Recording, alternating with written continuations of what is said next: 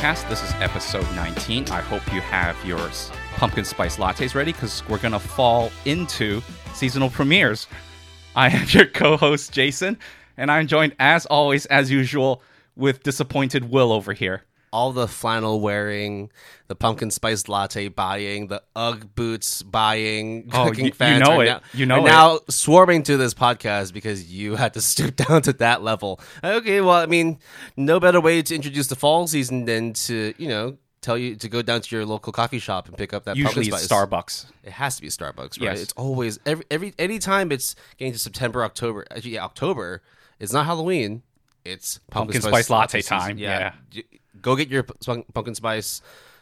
Whatever. I, I, I Okay, don't- I- do you like pumpkin spice? I, I kind of do, but not in the way that everyone kind of like loves it. okay. Do you I- like do you like do you like pumpkin pie? Yeah. Okay, there you go. Okay, that's, uh, we, we can agree on that. I kind of I kind of like a lot of pies actually. there's not that many pies, even like meat pies. I'm I'm pretty okay with too.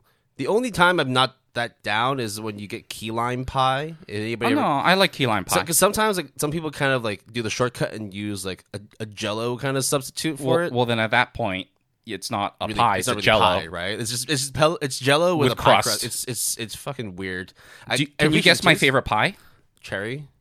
Uh, banoffee. Banoff- banoffee. Okay, here's the thing. Yeah. Banoffee pie is not really a pie. I know, but it's really good, dude. It's just it's just cream and, and, and fucking graham crackers and, and banana. Which yeah. to be fair, It's it- great. It's really really that good. combination is awesome.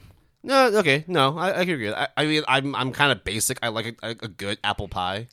Yeah, apple pie is fine. Apple pie is great. I if, it, whenever I have my birthdays, I prefer to have an apple pie. Than I cake. don't have it with ice cream though. I just don't. I mean, also because I'm lactose, like low tolerance of lactose or lactose What's intolerant. what's what's it called when it's apple pie and ice cream? Is it pie a la mode or something like that? yeah, oh yeah, yeah, a la mode. Yeah, it's a la mode. It's a la mode. All right. Okay. Enough about desserts Okay, okay. and pie. So uh, let me let me repeat again. Uh, welcome everybody. This is Good Anime Palette Podcast, uh, episode 19.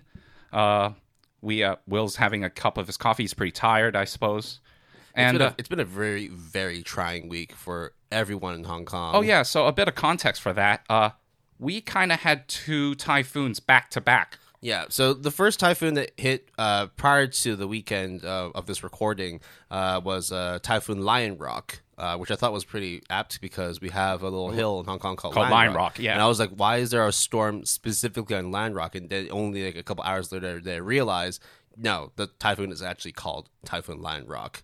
Um, it was pretty rough in the sense that it dragged longer than expected. It wasn't the strongest typhoon, but it also coincided with a lot of like a lot of rain. So lots of Hong Kong was flooded. Um, even my apartment got like screwed because the circuit board for all the power in my building got blown out. So I haven't had power for the last week. So you had uh, to like figure out some alternative means, I have like right? some temporary abode. I've got my, you know, just all the stuff that I need Right. with me, which means I'm carrying most of it around with me because I never know when I need to go back to the apartment to check on stuff. Uh, but at the very least, I I have I have hot water, I have running water, I have electricity. Uh, it sucks when you know your your water boiler is gas, but the panel to it is electric. So, Right, I see. So and it's it's also um you, you don't know troubling times until you've had to use the bathroom in the dark. Right. That's- Or, or it's sort of like you take internet for granted or electricity for granted until it's gone, right? It's like I want to watch anime, so I boot something up, and after a while, it's like my data is getting used up, my powers, uh, my my phone battery is down like ten percent after watching one episode. Like I don't know, man. Like, I would have thought the phone batteries now lasted longer, but no.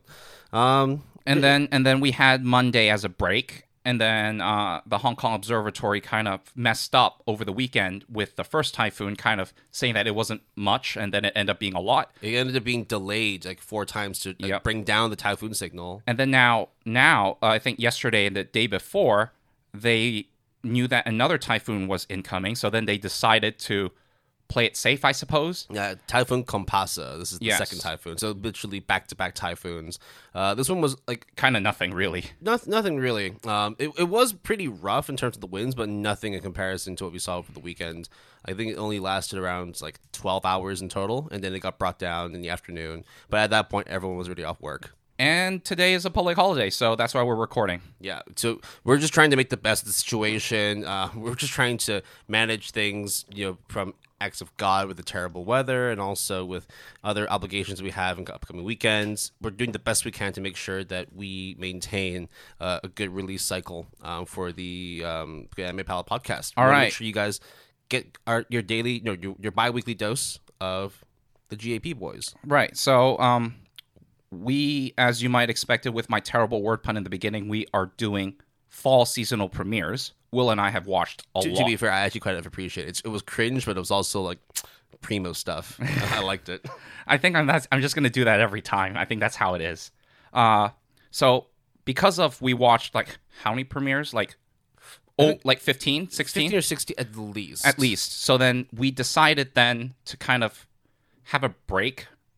And uh, for me, at least, I would read a bunch of manga. So in our first section, what we've been watching or reading, we actually don't have much to say, which is good in a way because we can then go knee deep into fall seasonal 2021. Yeah, this is one of the first times when like the watching homework is actually not that substantial. Yeah, like a lot of the stuff we will be watching basically help to prepare us for future episodes, but for this specific episode, it was quite nice. It was it was easy to sort of manage times. time. To, oh, you know, this is going to release that day. This is going to release that day. Yeah, I literally had like several days where I was just like, I'm just gonna chill. It was like three episodes dropped for like one uh, uh for three anime series that uh, was airing the season, and then we both watched it like real time. Done. All right. So Will, uh, you read something. Uh, Yeah, so as I mentioned earlier, it was really difficult to actually watch anime on my phone. Not that I couldn't do it; it's just sometimes like the it, w- it would lag a bit when I'm using like Netflix or Crunchyroll. Um, it was just not great at all because I didn't have consistent internet. I did have Wi-Fi where I was, but it wasn't the best. Um, it just was just easier to just pull up uh, app I haven't used in a long time, Webtoon. Yeah, Yeah. we talked about it in episode four with Crunchyroll because they did a partnerships, but we haven't mentioned anything since then. So, Will, what have you read on Webtoons? Yeah. So one of the live action shows that I actually have watched and finished on Netflix is Oh, uh, Squid Game, Uh, like every other person on the planet. the- you literally cannot turn on your phone or your laptop without seeing some Squid Game like post or someone talking about how good a good Squid Game I is. actually have not seen it. Everyone I know have seen it except for me. It's it's good. I prefer. I- I, not prefer. saying- yeah, I prefer Alice in Borderland. To be fair, I don't think like it's a bad show just based off what people are saying. It's just more like I just wanted. I just don't really watch a lot of live action stuff in general. that and also it's like when the whole world won't shut the fuck up about oh, it. oh yeah, that too. You know, like, that's why it took me so long to watch Demon Slayer. It took me forever to even bother like looking into Game of Thrones. and then no now, one- yeah, and Now- now it's permeated into Western culture in a sense that like it was like Crazy Rich Asians. It was like, oh, Asian Asian stuff is popular again. well, this specifically now it's just it's Korean stuff specifically. that uh, is correct. which I appreciate. Uh, it was a good show, but the show that I wanted to talk about actually is a different Korean show uh, called Sweet Home.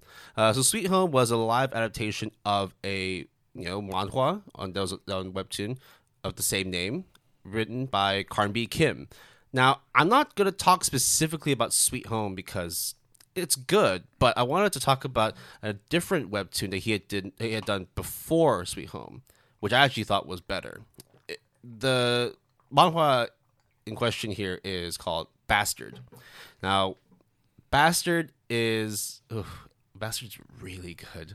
It's almost like Monster if anybody's ever read or watched that series in the sense that you have, you know, a a main character who is involved with a series of murders and they are trying to unfold the puzzle and solve the case except that in this particular instance the the murderer is actually right in front of you the whole time it's it's it's it's it's a good show. I mean, it's, it's a really good um manhwa, and the way it's written as well, right? Like if anybody's ever used the app, or maybe not so much, the way when you scroll down, uh, up and down, Right, so, uh, it plays conve- out a little more episodic. So conventional manga reads like as you would read a book, but re- in Asian style. So it is reading from right to left, right?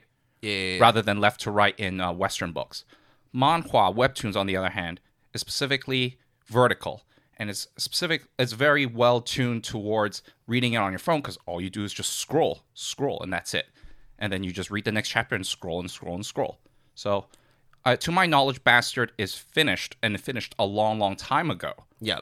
It finished, I think, five or six years ago because that that was around the time uh, when Carnby, uh, the the creator of Bastard, then moved on to creating Sweet Home. So when I was getting into webtoons for a, a while, Bastard was always kind of like one considered one of their original classics, kind of like always there. So I It's just one of the most popular ones. Like, Definitely. even to this day, when you look at most popular, it's probably somewhere in the top ten, top yeah 15. for sure yeah. I mean, it's got other stuff there too, like Tower of God. It's got like I mean, I got a lot of recommendations too, but yeah, it's it's a very good platform. And it was perfect too because you know with limited internet it was just easy just to load some th- some stuff up on webtoon. The interface is really nice. You do end up having to pay to read some of the latter chapters but if you haven't bought any of their coins they use coins as like, uh, credit for the for the platform. Uh, i think there's like a 40% discount on the or- first batch of coins. And there's also like events and kind of giveaways stuff, and things yeah. like that. So it's not an expensive platform if you know how to manage because you get free uh, episodes every day yes, So it's it's you, you can watch it at your own time. It's just one of those like pay as you read kind of things. Right, If you and want to with- read more, then go for it. and with the later like the most latest like series that are on their front page they're usually all free to read except for the latest three chapters so technically if you never pay as long as you you don't pay you will just lag behind three or three episodes or three chapters but you will get one every week for free so it's up to you if you want to uh, go further and pay or just wait every week Yeah. so to go a bit more into Bastard, it follows the main character. His name is Jin Sun. Uh, so he's a you know meek, relatively weak, and kind of ostracized teenager. Doesn't have a lot of friends, if any friends actually. And he's got a very interesting, very sad relationship actually with his father. Um, and these are not spoilers at all because they're, these are all done in the first like one to three episodes. They call episodes instead of chapters. Um, Jin Sun's an accomplice in a murder. Essentially, he uses his uh, his trusty hammer. It's wrapped in a bandage, so it helps to soften the blow. If you were to hit by blunt force with an actual hammer, you would crack your skull and die. But because you've got layers of bandages wrapped up around, it helps to soften the blow. It's kind of like one of those things where people say, where it's like, if you want to beat someone up, but no not leave no don't don't don't finish that sentence i know what you're going to say Yeah, uh, Google that. Uh, you'll figure it out. No, don't Google that, please. Just don't do any of that. Bing it. then uh, turns out that he's essentially uh, helping his father uh, to commit a series of very terrible murders uh, that have been tracked all over Korea, but no one seems to find out or, or figure out who is committing these murders and why. Um, and it's also because of the fact that the father, uh, Dong Soo Kim, I think, no, Dong Soo Son, uh, he is one of the richest men in Korea. It's almost Chaebol status, where he runs like a large conglomerate, has lots of underlings around him, and because he has such a good media presence and good relationships with people, he ends up just you know being able to to get by and not be suspected. Uh, but then things start kind of unraveling within Jin's mind because he needs to sort of figure out why am I doing this? Is this actually normal? And then he starts interacting with more people from his school, and then he starts figuring out maybe murdering people or helping someone murder people is not the right thing to do. And you spend like a whole 94, 95 episodes trying to essentially catch his father. Because it's it's it's different from it's kind of like similar to Monster because you kind of know who the quote unquote monster is, and you're perpetually chasing and chasing and getting close, and then falling five steps behind. So cat and mouse mind games. kind of. exactly, Okay. it's it's very very good. It's available on Webtoon as mentioned. Take your time reading it. You don't have to pay for coins to, to read it, or you really want to just binge it, I think it's like what like six US dollars for like a hundred coins, which can be used to buy more and more chapters. It's a it's a it's a very good use of your time, especially if you have no internet. you have no internet and you only have your Wi-Fi data. I mean your your your phone data. Go ahead and just binge that shit. All right. So that is Bastard on the Webtoon app, and uh, Will heavily endorses it. I heard lots of good things. I don't know when I'll get around to it, just like pretty much everything else. Yeah, yeah. yeah, Actually, I think um, Carnby, the creator, is because Sweet Home finished last year. Uh, he's starting to work on a new property called Shotgun Boy. So that's the next property that he's been working on. I haven't gotten around to reading that yet, but very likely if I get back to the Webtoon platform, we'll be reading that next. All right. So I actually read a manga series as well, and uh, I've You, been. you were uh, you, you're tooting the torn. You're saying this is possibly the greatest manga series of all time. I wouldn't say. Yeah, I take that back a bit. I wouldn't say it's the greatest manga of all time. I would say it is one of the greatest mangas of all time. It's the greatest manga of all time. yeah, It Could be anything, right? It could be anything. Uh, this It's One Piece. This is no, it's not. It's, unfortunately, it's not One Piece. Will um, it is on MAL ranked 15. It has an anime adaptation, and it is Kaguya-sama: Love Is War. Uh, I recommended this in our After Dark one in terms of series to watch, and uh, it's really good uh, I thoroughly enjoyed the anime. So I was like, one of these days, I was like, hey, why don't I just read the manga? Actually, one of the news stories initiated that kind of thought in me, which we'll get into. And uh, I have to say, the manga is super good. Kind of reliving the anime moments. I thought it would be less funny because there's no voice, no expressions other than the images that you see and the words that are there, but it's actually pretty good. And uh, it's really, really funny. Uh, I just, it's really good. I mean, the manga's like higher rated than the anime, right? As, as most cases, usually like the source is the higher rated one, and then you have the other ones which are kind of close. I mean, it's ranked 15, dude. Yeah, like- like 8.93, 24 popularity. Yep. Dude, it's, It's it's pretty S tier. It, it's it's it doesn't get any more S tier than that, except for the 50, the 14 other manga that are above it. yeah, and I thought, you know, it's like, oh, it's it's it's good, but whatever. And then I read it and I was like, no, man, it's actually pretty good. I mean, it's holding itself in like really, really good company. I mean, outside of like them being in fifteenth, you've got stuff like Vagabond, Berserk, JoJo, uh, One Piece, Slam Dunk, Vinland Saga, 20th Century Boys, uh, the first season of the Monogatari series, and for some reason, Grand Blue. Yeah, I don't know about that. But hey, so Kaguya-sama Love is War, I think season 3 was announced a while ago and uh I, I can't wait to see what comes next, which actually I'll know because I'll read the manga by then. So, hey, it's really good. You should check it out. Uh, it's uh, I think there was an English version uh, by Kodansha. Shit, I can't remember. Uh, but yeah, you can. Or is it Viz Media? Fuck, I don't remember. Shit, I can just check on my phone. Okay, which goes into our first news story, which is Kaguya-sama is entering the last arc. So it's finishing up. So that's kind of the news story that kind of be like, hey, maybe it's a good time to check it out. The anime third season is probably going to come out sometime next year, or the actually probably next No, year. no date's been confirmed. for No date's yet. been confirmed, but th- that's a guess. So that's the quick news story about Kaguya-sama Love is War. It's been running for like over six years, which is a it's a pretty yeah, good it's run. like 2015, I, I mean, think. six years, and you got yourself into like the top 15 on my anime list. Yeah, it's very, very good. Um, you should read it, Will, Yeah, or Sure. watch it at least. I probably will at some point. All right, Read it, not watch it. It is Viz Media. Yep.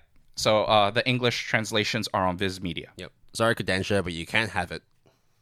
Okay, Well, When it comes to natural disasters, I'm I'm living through one right now. exactly right.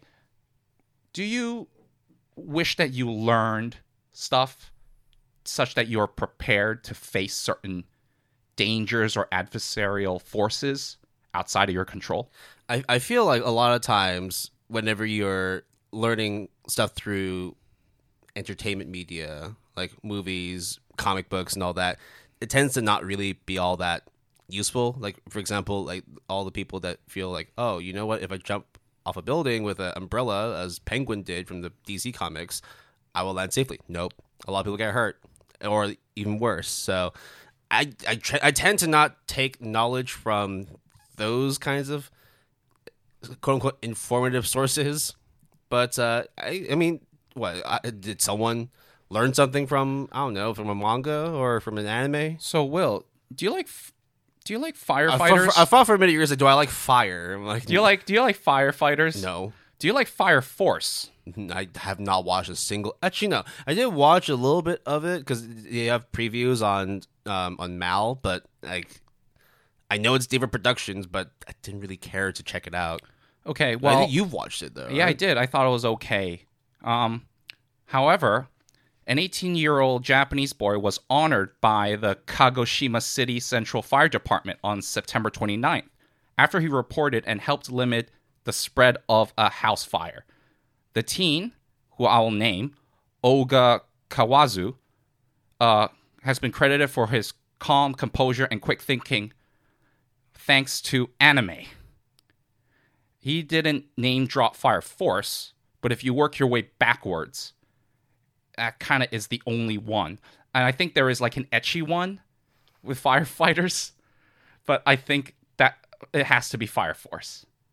I mean, 18 year old shonen, it's got to be Fire Force. Yeah, um, and also shout out to Kagoshima. Kagoshima is a really wonderful city in the south of Kyushu. Uh, if travel is normal, if you're already in Japan, go check that place out. So this dude just used his knowledge of fire from Fire Force, apparently, or whatever this anime in question is, and uh, used it to save people's lives.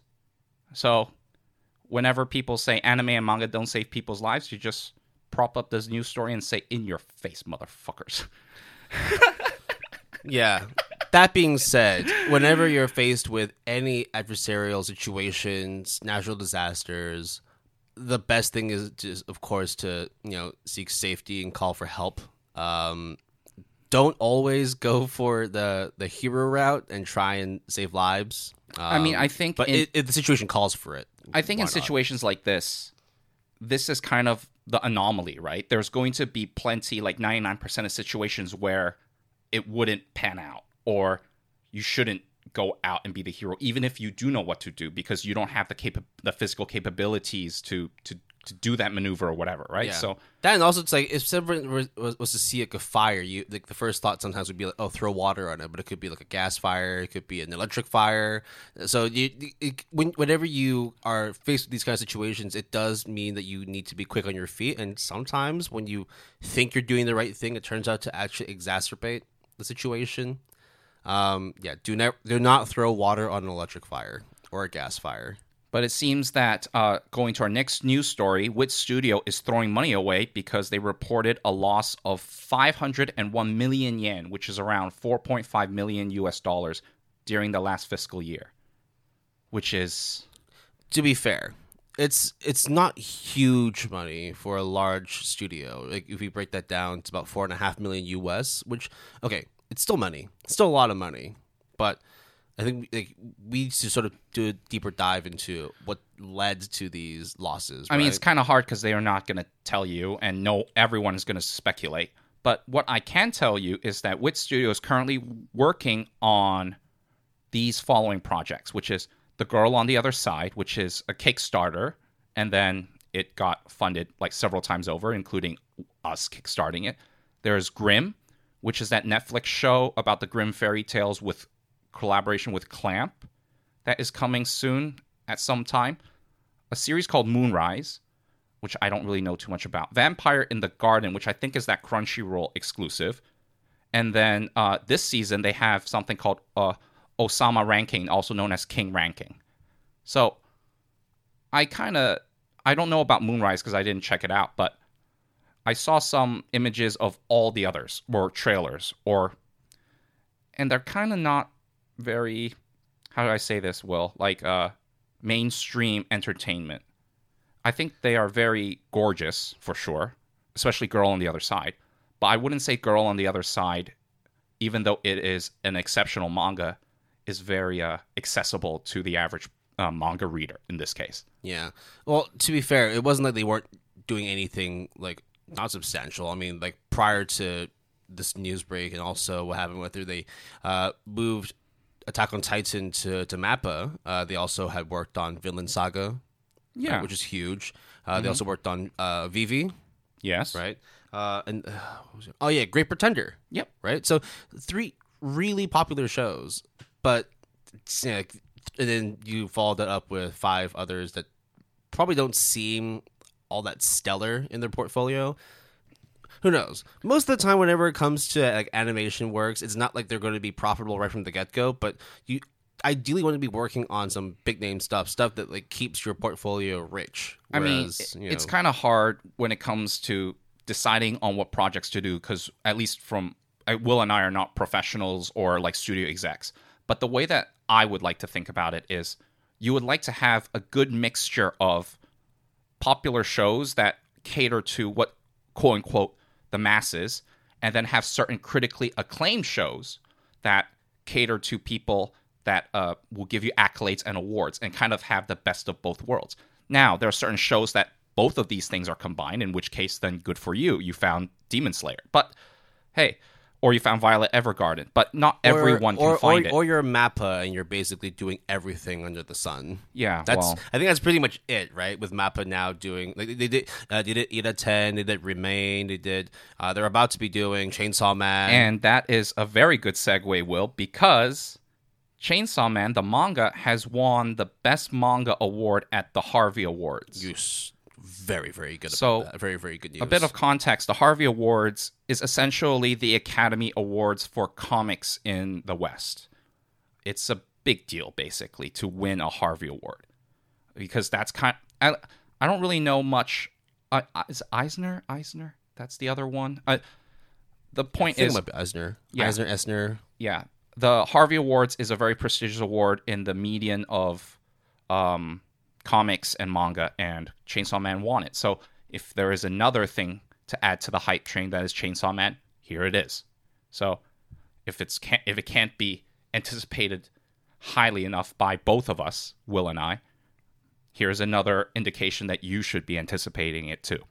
Yeah. And, and you can read it too. Yeah. To be fair, like this, the, the specific category for best manga only came out in 2018. But prior to that, they also had like best comic from foreign media and all that. So like for those, they had I think they had like, Attack on Titan. Um, they had One Punch Man. Uh, but then since 2018, that's when they officially created the best manga category. Um, do you remember what the first one? I don't know. Uh, My Lesbian Experience. That was the first. Oh manga. yeah, my solo lesbian experience. That's a really good Yeah, my Um, my less experience with loneliness. That was the first property uh, when the uh, Harvey Awards announced that they were going to be doing a manga category. So I read that manga ages ago, and it is not what you think. Even though the title is exactly what it's it's not a very place. long manga series. No, right? no, no. It's only one volume, but it's it's really hardcore in terms of like mental anguish, mental like overcoming certain things, and is actually a very powerful and touching story. And even if you're not into Yuri, actually there is not like that much. There's not even like.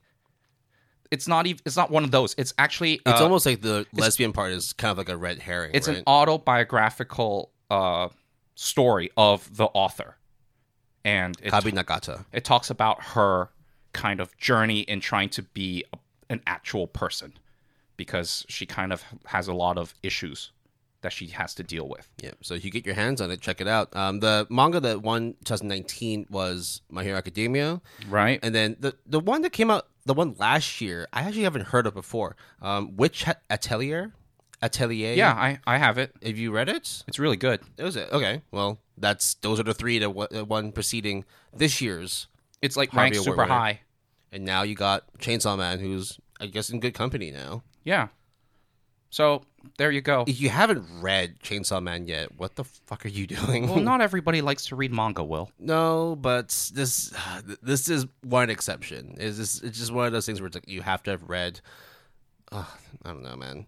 Just just just pick up just pick up a book and read it. But everyone has watched certain anime series, at least. I would like to think If so. not, just wait until the anime comes out then, right. which is not that far from now actually. So, Will, you like Samurai Champloo a lot. I like Cowboy Bebop a lot.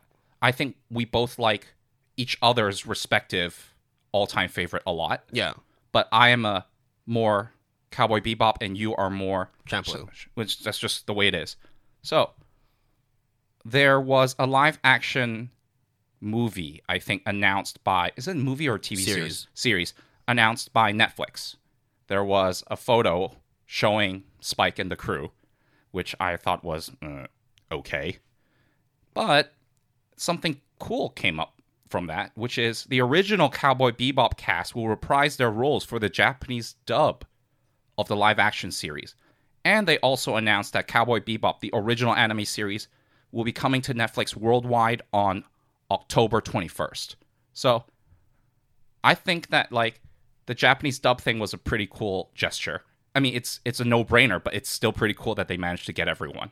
So that's cool, and the fact that we can watch Cowboy Bebop pretty soon actually is great. Yeah, I mean, like both bits of news are really good in helping to further the name Cowboy Bebop, as if it wasn't already a big property, right? To be able to get like the original Spike, the original Faye Valentine, getting everyone to do the original dub, the, the, the Japanese dub for the live action, and then at the same time, you know, broadcast the original series on Netflix in about in about a week, at least at least a week from when we release this episode, or maybe even be the same week.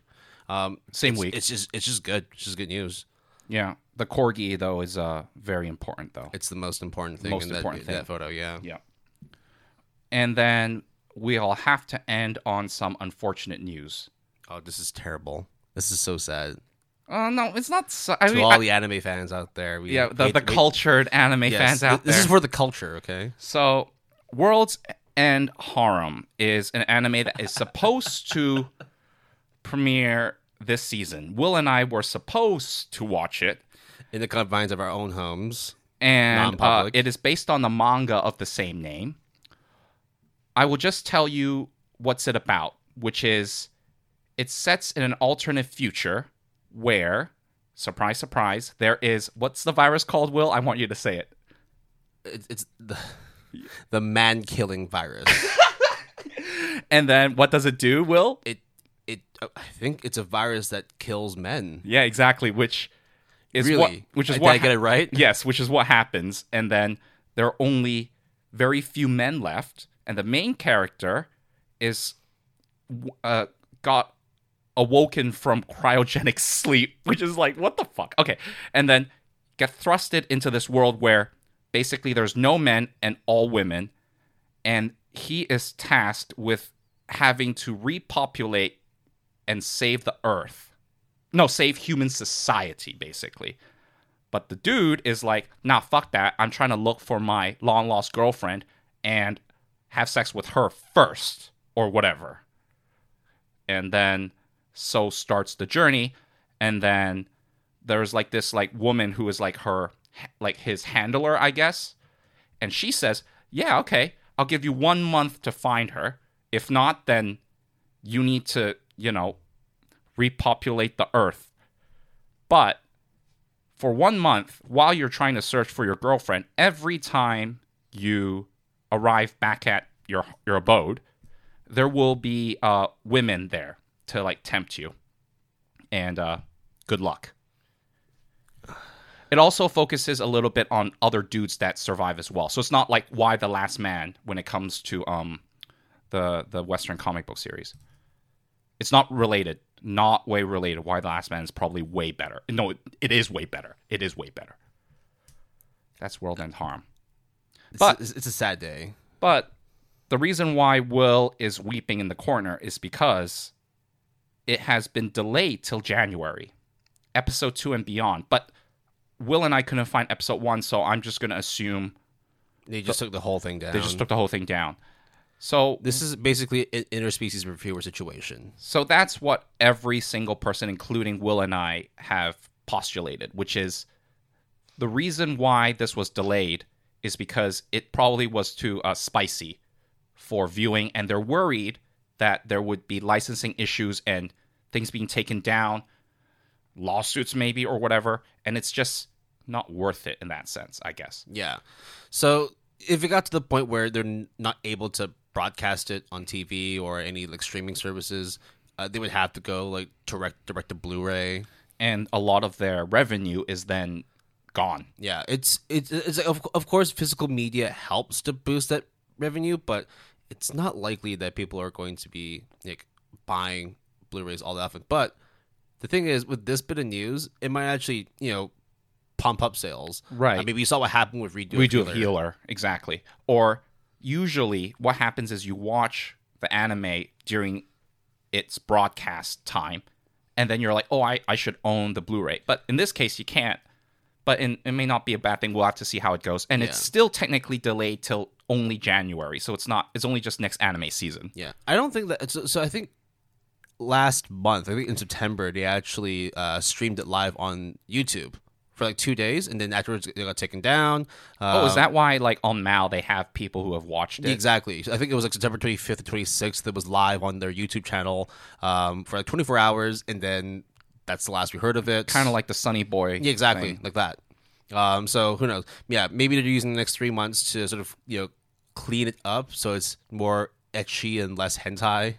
Okay, to be fair, I read the first volume. That's why I know all this stuff. Um, it is not hentai, but they there is It, it, it gets to the point where it's almost almost. okay, so let's have this discussion, which is we actually did have this discussion. I think, and this is my personal opinion, that World's End Harem tries to have the best of both worlds, as in we want for it to be allowed into the mainstream audience. So we have to have some sort of ecchiness stuff, but we cannot go straight to hentai because we cannot show sexual intercourse or human genitalia. So, eh, So here's the thing, right? So does it have like a really like substantial plot? Does it have? Nope. Okay, so it's oh, not. okay, wait. There's plot in quotes. But it's not like interspecies reviewer kind of plot where there's like an actual shtick where people go back to it, right? So with interspecies reviewer, as the name implies, they review people of varying species. At least there, there's like a hook. But with the plot, a, a- a good comedic hook as well. yeah, as as well. And then, but World's End Harem is kind of just trash.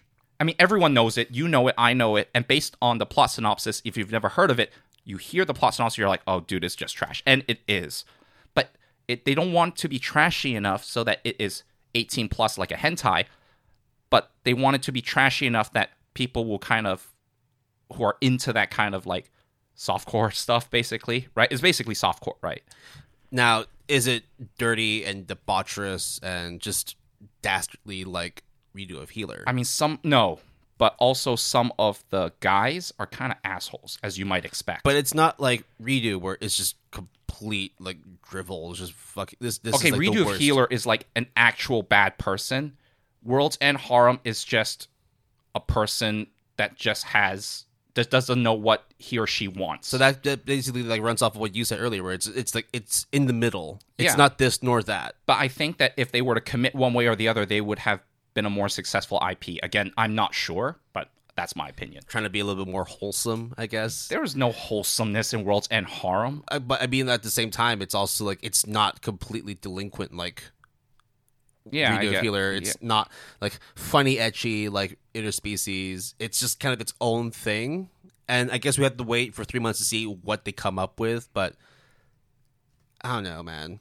I think like it's going to uh, be at that point where you generate enough attention through its delay that you get people interested enough to buy the Blu-rays. But based on what you described so far, I, I just don't really see. Why would you buy the Blu-rays on like a whim, right? With with streaming or with broadcast, you have like a quote unquote safe option of viewing it and then deciding to buy the Blu-ray rather than committing it. And technically, will they're just delaying it till Well, January. who knows? Maybe people who are the fans of the manga would probably buy the Blu-ray. I don't know. I mean, i- i- again, like it, it, you, I, I I do see your point where you do at least want to sample uh, what you uh, before you buy. I mean, that's just a general rule Yeah. of anything. Yeah, but at the same time, it's also, I mean, it's just it's ecchi shit. People, people like that kind of stuff. So why not just you know jump the gun and just buy it? I don't know. Is, is, has have they announced anything about Blu-ray sales, like being able to buy physical media of it? Nope. Yeah. So okay, who knows what they're doing then? So that is the end of our news section. That actually went longer than I thought, but hey, um, you know, we're trying to generate some wholesome discussion about, you know, a guy who's uh, whose fellow brethren have been killed off by a man-killing virus and now has to repopulate the uh, the, the, no, the no, earth. no, no. It's wholesome because there is an 18 year old person that read, or no, watched a firefighter anime and saved people's lives. It'd be really funny if it was the, the No. hentai one and No. not this one. No, I don't want, even want to go there, bro.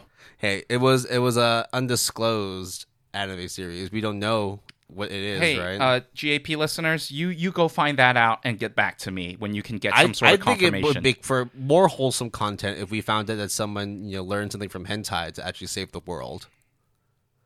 That also would be a really wonderful light novel title.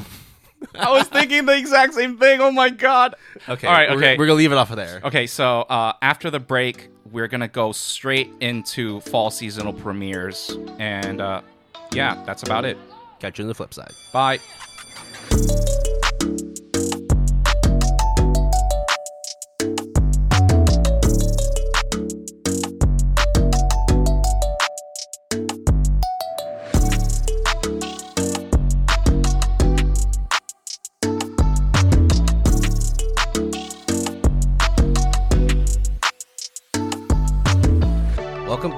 The second half of today's episode of the Good Anime Palette podcast. As a reminder, this is episode 19.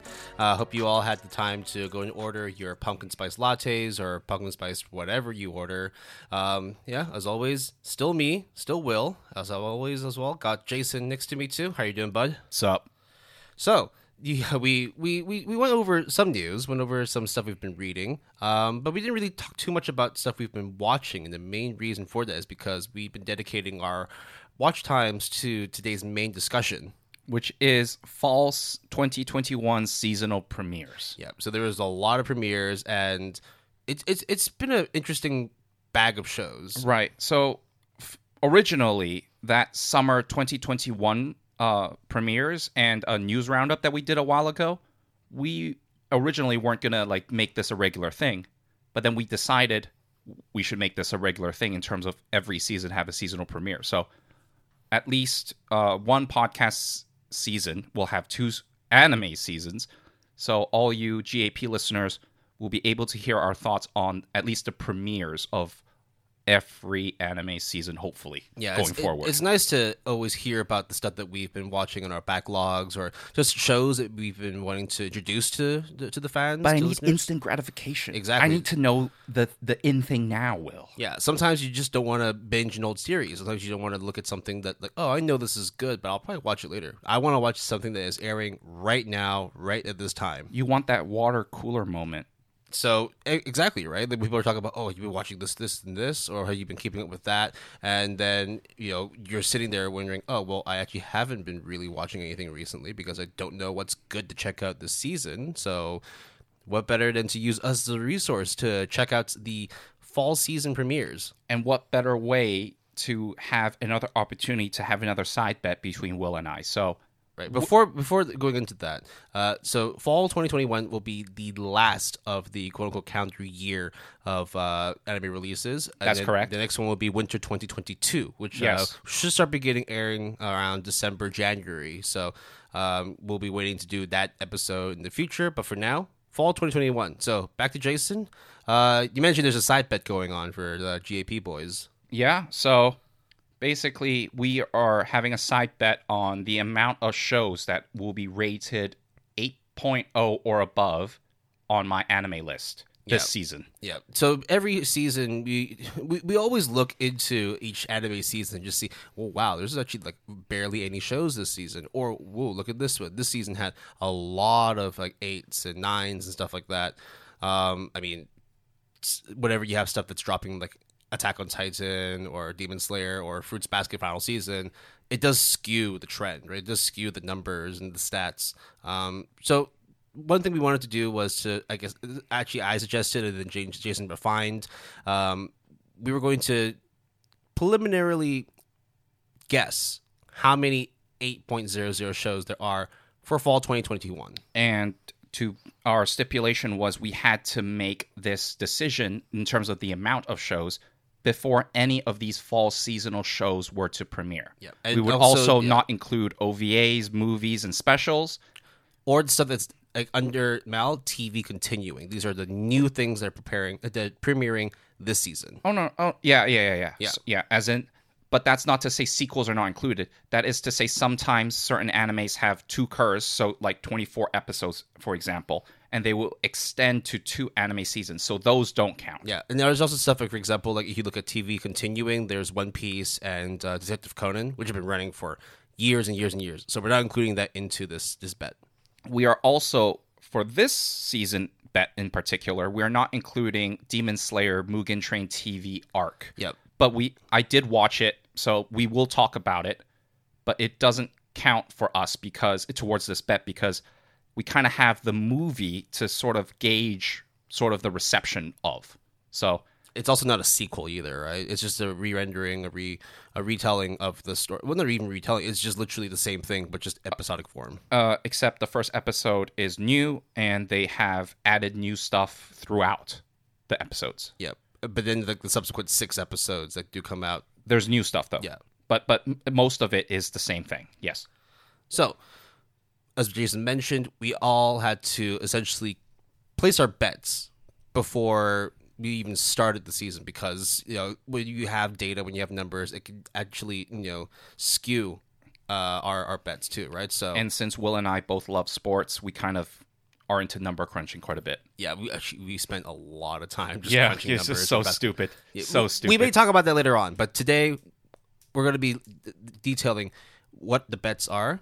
So, Jason, what was your you bet how many episodes? I how many bet that there will be five anime series that will be eight or above on my anime list, and I bet seven. which just so happens that six is in the middle. So there's it just so happens that in this bet, if it falls on six, we both win and lose at the same time. Yep. So, so anything below five, I win. Anything above seven, Will wins. Yep. At the very at, at, at the time of recording, currently, if you take out the continuing the OVAs and also the Demon Slayer uh, episodic form of the movie, there are currently five shows that are holding an eight point zero zero and above. We will go into the names of those shows later on. Uh, so at the moment, Jason's looking like he's pretty healthy, but there are still a few more things that are coming out, and you never know, right? At the end, when, when did we say we, we would uh, tabulate the scores? Like I think right before the end of uh, the JP season. I think right? the good a good idea would be to do it at our next seasonal premiere. cool. because that would be technically when we would have watched the next anime season and it would give a bit of a buffer for anime seasons that have an extra episode or two so i think that that's a good idea what do you think Yeah, sure. Uh, Do we also want to disclose um, what the what the i mean yeah of course The punishments? I guess are Yeah. the So bots- is- the what- Batsu game? what's the batsu game Right. So, depending on who wins, who loses, and whatnot, or if it's a draw, then both of us will have to deal with the, punishment. We have to read a certain manga series that either one of us picked. Now, we could have done anime, but to be fair, it's like most of the anime we were going to introduce to each other, we've talked about in the show in, in, in previous episodes, and it's stuff it's like you kind of already know to check it out. Uh, but manga, we don't talk too much about it, so it's always nice to remix it a bit and highlight some manga that you know both of us really like and want to showcase. and the punishments for the future seasonal bets can be whatever. It doesn't have to be a manga series. It could be an anime. It could be both. You know, we'll we'll figure out the punishment, so quote unquote, when uh, when the time comes. Right. But this one is, I have to read Fire Punch, which is made uh, written by the same mangaka who did Chainsaw Man, and Will has to read Tsurezure Children, which also has an anime adaptation a while ago. Now we've been meeting to finish off these respective manga series for the longest time. It's kind of one of those things where we just have a ever increasing backlog, and you know things get pushed to the, by the wayside. So this is actually a really good opportunity for us to actually clean up not just the anime backlog, but also the manga backlog too. All right. Well, do we actually want to get into the nitty gritty numbers, or do you think we should just go straight into the fall Right. seasonal You- you- premieres? You, know I like numbers. We can just brush past them, but it'd be nice to just at least lay a little bit of a precursor on what people should be expecting. Okay. Uh, so another source that we get a lot of these uh, receptions of the anime community is through Reddit, which comes to no surprise to a lot of people. They have a weekly infographic where they do karma analysis, karma being their currency to gauge sort of how popular a news story or certain uh, post is, Yeah. which usually is episode discussions. Yep, the r slash anime weekly karma ranking and episode roll uh, poll. So that's the the subreddit on uh, Reddit. and they have week one published. I don't think they have week two published because they usually collect everything on a Thursday. But it's interesting because anime is like Blue Period, which after the week one has premiered on Netflix, uh, they are not included in this infographic. So it should appear for next se- uh, next week. Uh, the top two animes were given, which is No Jobless. Reincarnation with 8201 Karma and uh, 86 Season 2 with 6985. So, to be fair, like you you mentioned, right? No surprise whatsoever. Number three, Yeah, number three and number four I think are worth mentioning, which is number three is Takt Op Destiny, which is an anime original by Mappa, which Will and I both watched. And actually now, because of the amount of karma it got, it now holds the record in history, anime uh, Reddit anime history, for the highest first episode karma for an anime original. So that's pretty interesting, I mean, the show itself is also pretty interesting. definitely. Uh, Number four, Number four, I'm very happy about, but I'm also very surprised, is uh, Mieruko-chan, which is the slice of life horror show. And uh, both uh, Takt Op Destiny is 4384 and Mieruko-chan is 4339, like, which is pretty im- much neck and neck. yeah, which is important because fifth place is 2832 with um Assassin's Isekai, I think it's called. The world's finest assassin gets reincarnated in another world as an aristocrat. There you go. So there was a huge drop off after fourth place. Yeah, I think like afterwards, it's like it get down to triple digits, right? Like you have like um, Boruto, which is a nine three seven, which is also crazy. the Great Jahy, which is eight eight seven, and so on and so forth. Right. All right. And then originally we also looked at the distribution of scores on my anime list and it is interesting to note that on the surface I thought that this season was pretty weak. And if you just look at it, you know, superficially, it kind of looks that way. I mean, we started the year with a bunch of heavy hitters like Jujutsu Kaisen. We uh, we uh, we have Attack on Titan, Horimiya. All those have, uh, and Fruits Basket. All those have destroyed the charts when it comes to having being highly rated. But Will and I crunched the numbers, and essentially, we found out that the distribution of scores are actually roughly the same. And uh, I won't get into the percentages of that because that's just that's too much at that point for I think our listeners. But needless to say that the distribution, which is the expectations of shows that are above an eight, between a seven and a seven point nine nine, and so on and so forth, are within normal ranges of what you would have in any anime season. Yeah, roughly half of each season has shows that are seven, eight, and above, and then the rest. There's going to be some trash, like actual trash, but yeah, the numbers don't lie. And also, we have watched some trash too, and we are here to tell you all about it. So let's start with a non trash anime. Yeah, that's that's not like sully any uh, of the anime season that quickly. Let's go into something that is actually actually really good. So there is a manga that I thoroughly, thoroughly enjoy and adore called Blue Period. I gave the manga a 10 out of 10. It's getting some serious endorsements on uh, my anime list as well because uh, I think uh, concurrently it's running a competition on on on my anime list. Yeah, and uh, on my anime list, it is ranked 46, and popularity is 172 for the manga. So that is that just tells you that this manga is really good already. I really like it. And they have an anime adaptation, uh, and I announced it a while ago on the podcast, and I'm very happy about it. So it's the English manga adaptation was done by Kodansha Comics, and uh, is produced by Studio Seven Arcs. Now, it is currently tied in kind of Netflix jail. What it is is I think the Japanese broadcast is first, then is the worldwide Netflix release the week after, and then is Netflix Japan, which is kind of weird. So basically, it there it's get it staggers basically. So I think there are three episodes out in Japan broadcast, but on Netflix there's currently one, and then the second episode will be broadcasting in like over the weekend. Yeah, so like streaming uh, kind of muddles up the release cycle. I mean, like you have to adhere to like regular TV broadcast, you have to wear, uh, uh, adhere to the local streaming and then worldwide streaming. So there's like three or four different uh, release dates um, for uh, for the show. So Blue Period is about a second year high school student called Yatora Yaguchi. And this is a guy that's kind of a delinquent a little bit with his gang of bros. They kind of do stupid shit, kind of are ruffians, but he kind of has this thing that he feels is lacking in him. That He feels like he's just going through the motions. And he is a very smart person. He gets high grades, but he feels like he's just doing it with no passion, with no heart.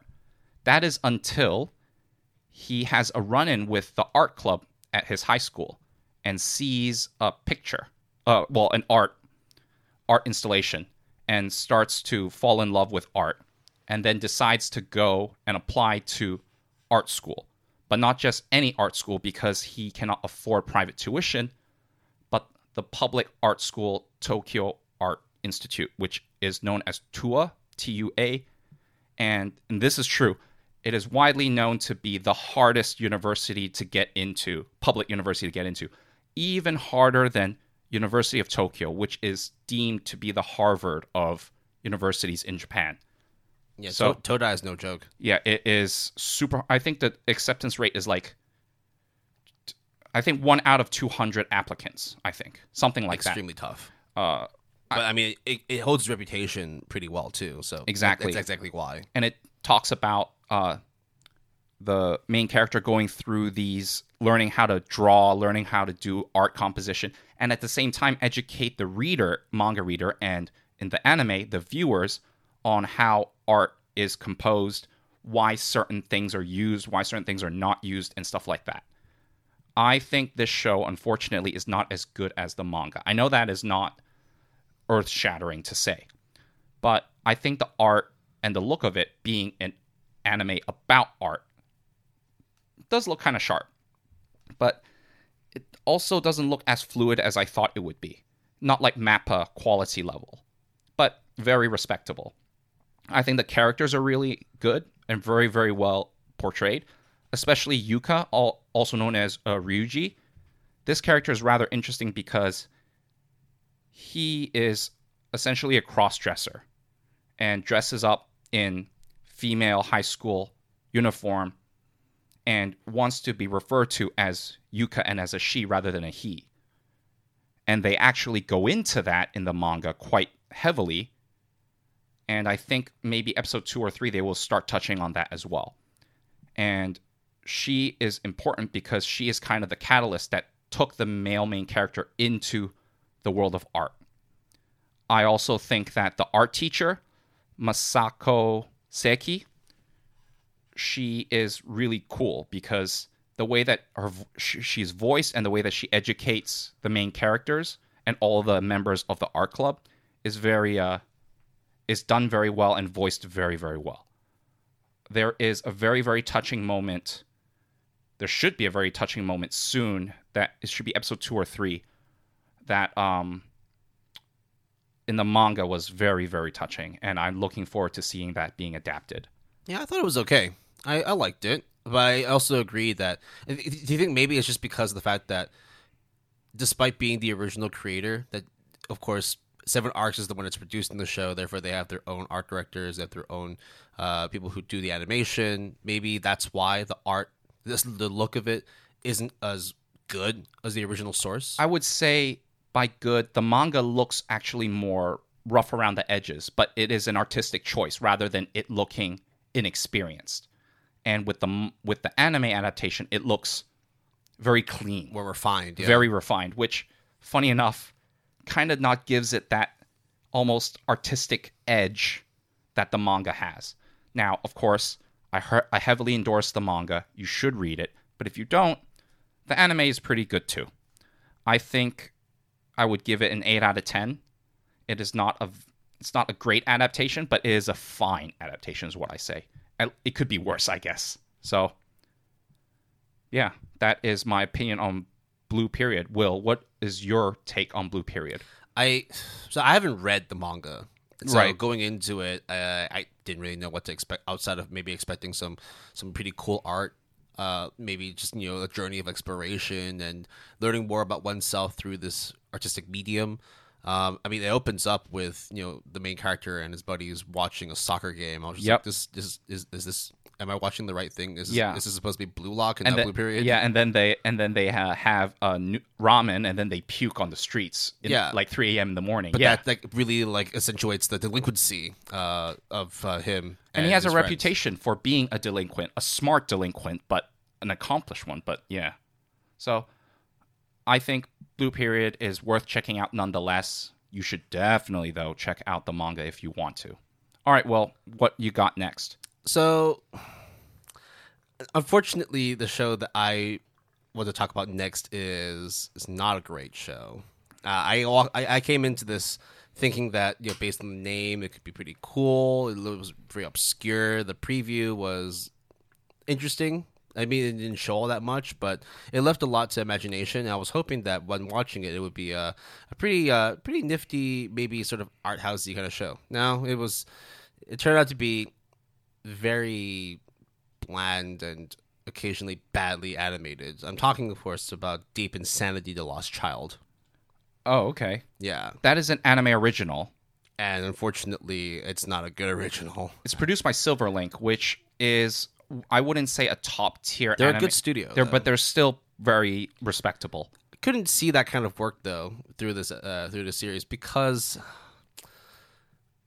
the 3D man, the 3D monsters they have in the show are very similar. If maybe oh, not as bad, but still bad as like the Golden Kamui 3D bears. So Deep Insanity: The Lost Child, to my knowledge, because I didn't watch it, is a space sci-fi kind of show, right? Yeah, but the thing is, like, the, the plot is just kind of like whatever. The All right, let- character oh. design's not wonderful. Okay, me- the voice acting is eh. Let me let me guess. So there does the title actually tell you about the plot? nothing. Okay, fuck. Not at all. Oh, okay. Nobody's insane yet. I, I figured that when the There's know, no roll up- lost child. No, I, I- again, it's only episode one, so maybe more stuff unfolds. But at this at this very moment, I I'm not sold. I think I'm probably gonna drop it. Is there any action?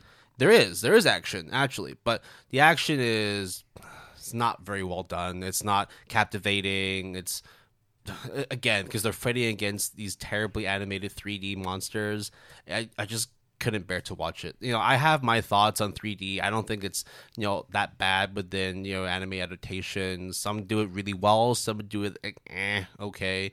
I mean, it's like you know, you have Orange, you have Polygon Pictures, and I like I like I quite like the Polygon stuff. This is not that though. This is oh man, I, I still can't get over the fact how badly done uh, the the monsters were. It just felt so jarring to watch that on screen. All right, so that is a heavily endorsed series of the opposite variety by Will, which is Deep Insanity: The Lost Child. You're welcome to check it out and tell us that we're wrong, but I don't think Will is wrong on this one because it actually is not ranked very high on my anime list. The next show, though, is rather interesting, and Will and I both have watched it. Is Heike Monogatari, also known as Heike Story. We reported on it uh, I think several episodes ago in a news story. And uh, this show is based on a novel and produced by Science Saru and directed by Naoko Yamada of KyoAni fame. We referred to her in on the Good Anime Pal podcast as the KyoAni Queen because she directs pretty much all the very f- well-known KyoAni stuff, which is surprising because she is co- uh, chilling with Science Saru at the moment and producing Heike Monogatari. Uh, Will, how many episodes have you watched of it? I'm pretty up to date with it. Uh, I think I'm. I think I watched up to episode two or three. I forgot which Yeah. one. So Heike Monogatari is it, it's definitely very ambitious. You know, it's talking. It's, it's essentially a period drama set in like the 13th or 14th century of Japan. Um, so you know, whenever we talk about old like Japanese folklore, most of the stuff we talk about is more like Edo period kind of Yeah, stuff. exactly. So like this one be even further back than that. A lot of things we don't necessarily understand, and, it, and the show does try to make an effort to explain those stories, explain those tales, but you know with the limited amount of episodes that have come out so far, it's still kind of hard to really grasp the full story.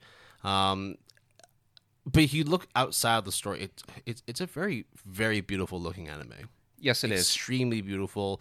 The music selection is kind of interesting. Yes, Um, also very I. I wasn't like blown away by the opening, uh, nor some of the the music choices throughout the episodes. I do think the opening title does, like the opening title sequence, if you exclude the music, actually looks pretty good though. It is it, it it it feels very like slice of life, even though it's still very much kind of like a mysterious. No, no, okay, mysterious is not the right word because there's, there's nothing like strange or like uncertain about it. Wait, really? Uh, well, yeah, but I mean, like if you really look into it, it's more just you know a kid who has miscolored eyes but is able to see certain things, and then meets another person who also has miscolored eyes and can see certain things. And the more you watch it, the more they start explaining, you know, the reasons behind the visions they see and how it affects the people around them. Does uh, plot grow. synopsis count as spoilers? No, right? I mean, if it's on my anime list, Yeah, it's not. It's is on my anime list. So, I mean, yeah, go for it. so the young girl is named Biwa, and she's a traveling musician. Yeah.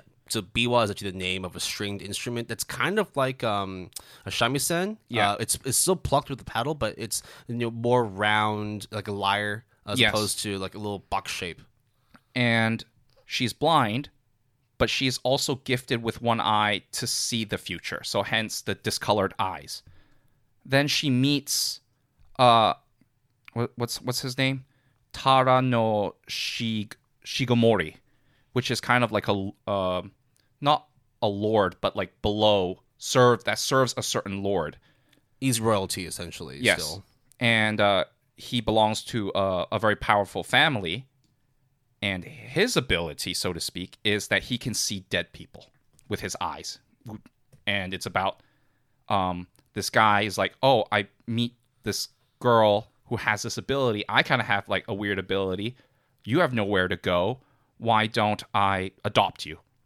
And it's essentially about uh, Biwa's kind of in like knowledge into and thrusted into this hierarchy of like honor lords political maneuvers getting married and betrothed in order to appease certain people. You you dishonored people so then you get punished.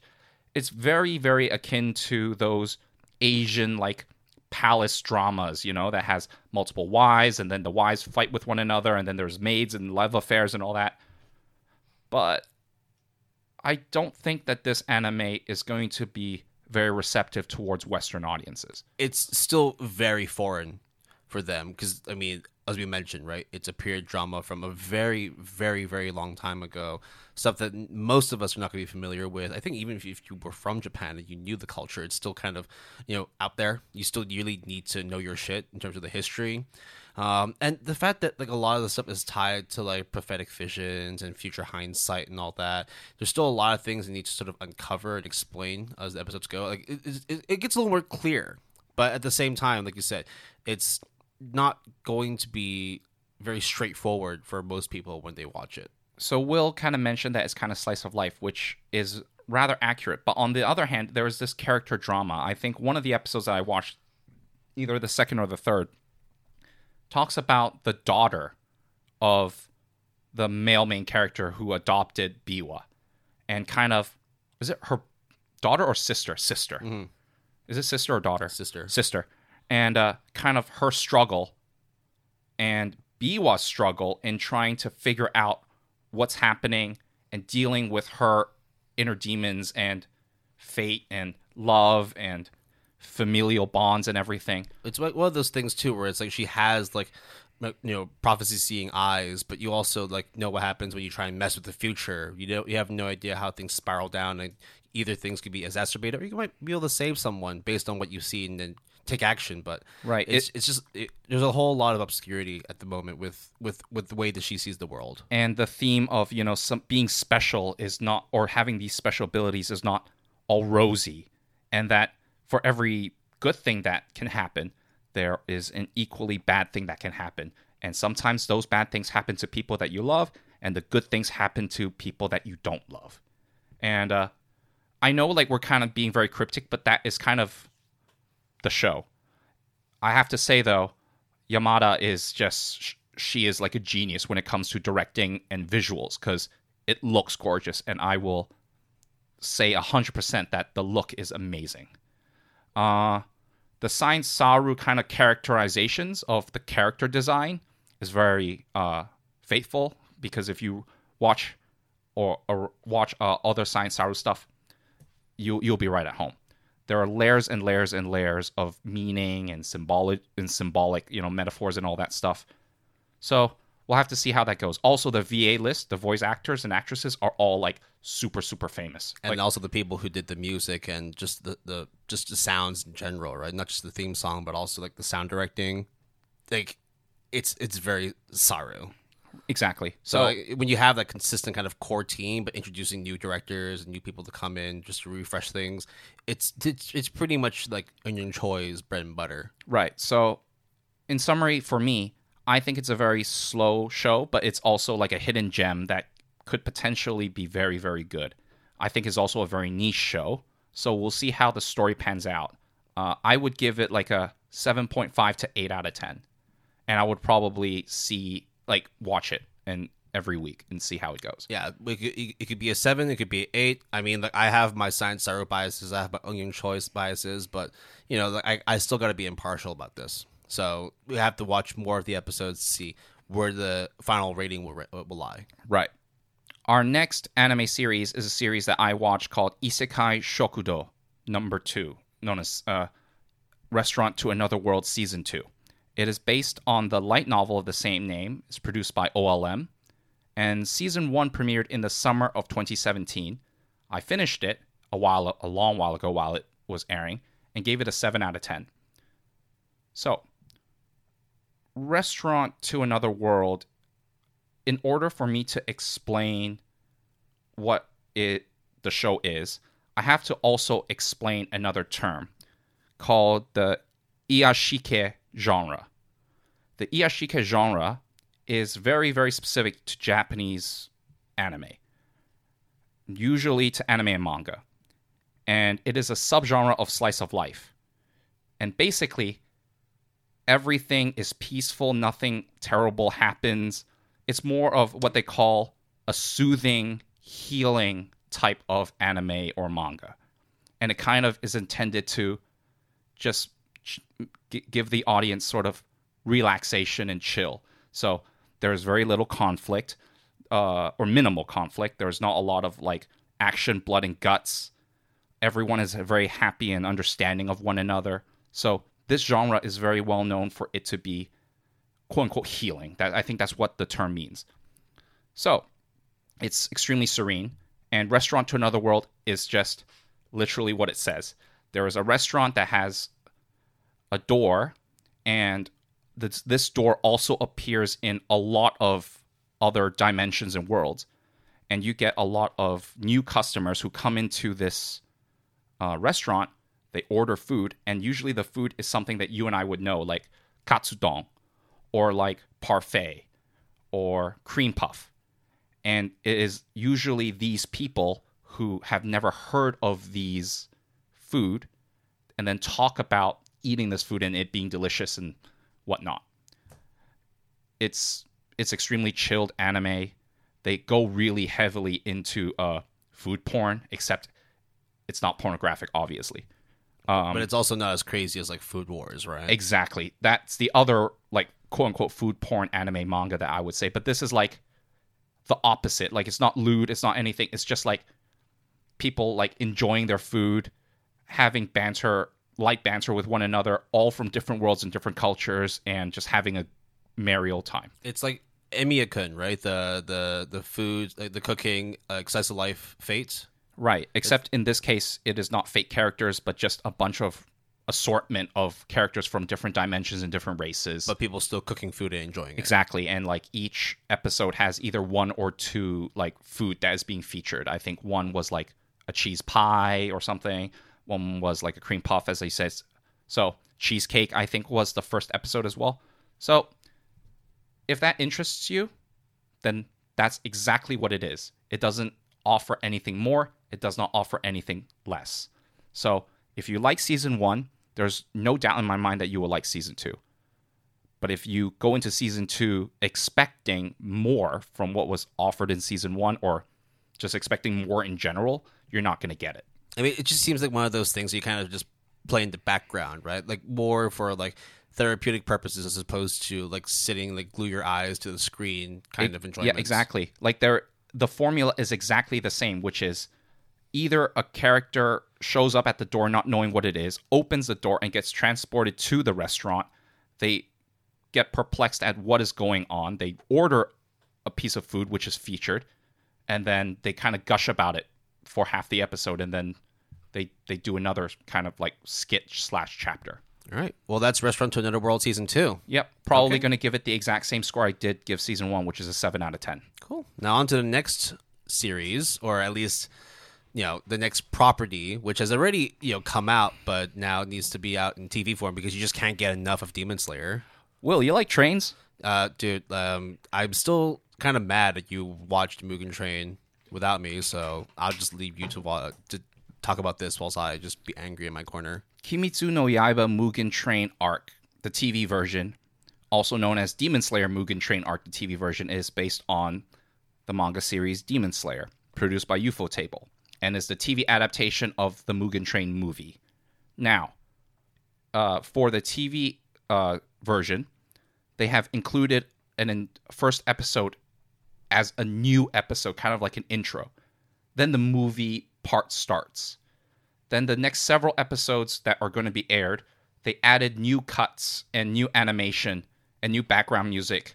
And I think at the end of it, they will include a new trailer for season two. I watched the first episode, which is the anime original, I guess, or the new stuff. It's pretty good. It's very good, actually. I mean, it's literally fucking the movie, but in TV form, right? So of course it's going to be good. Yeah, I mean, and- the movie itself was ranked super high on my anime list.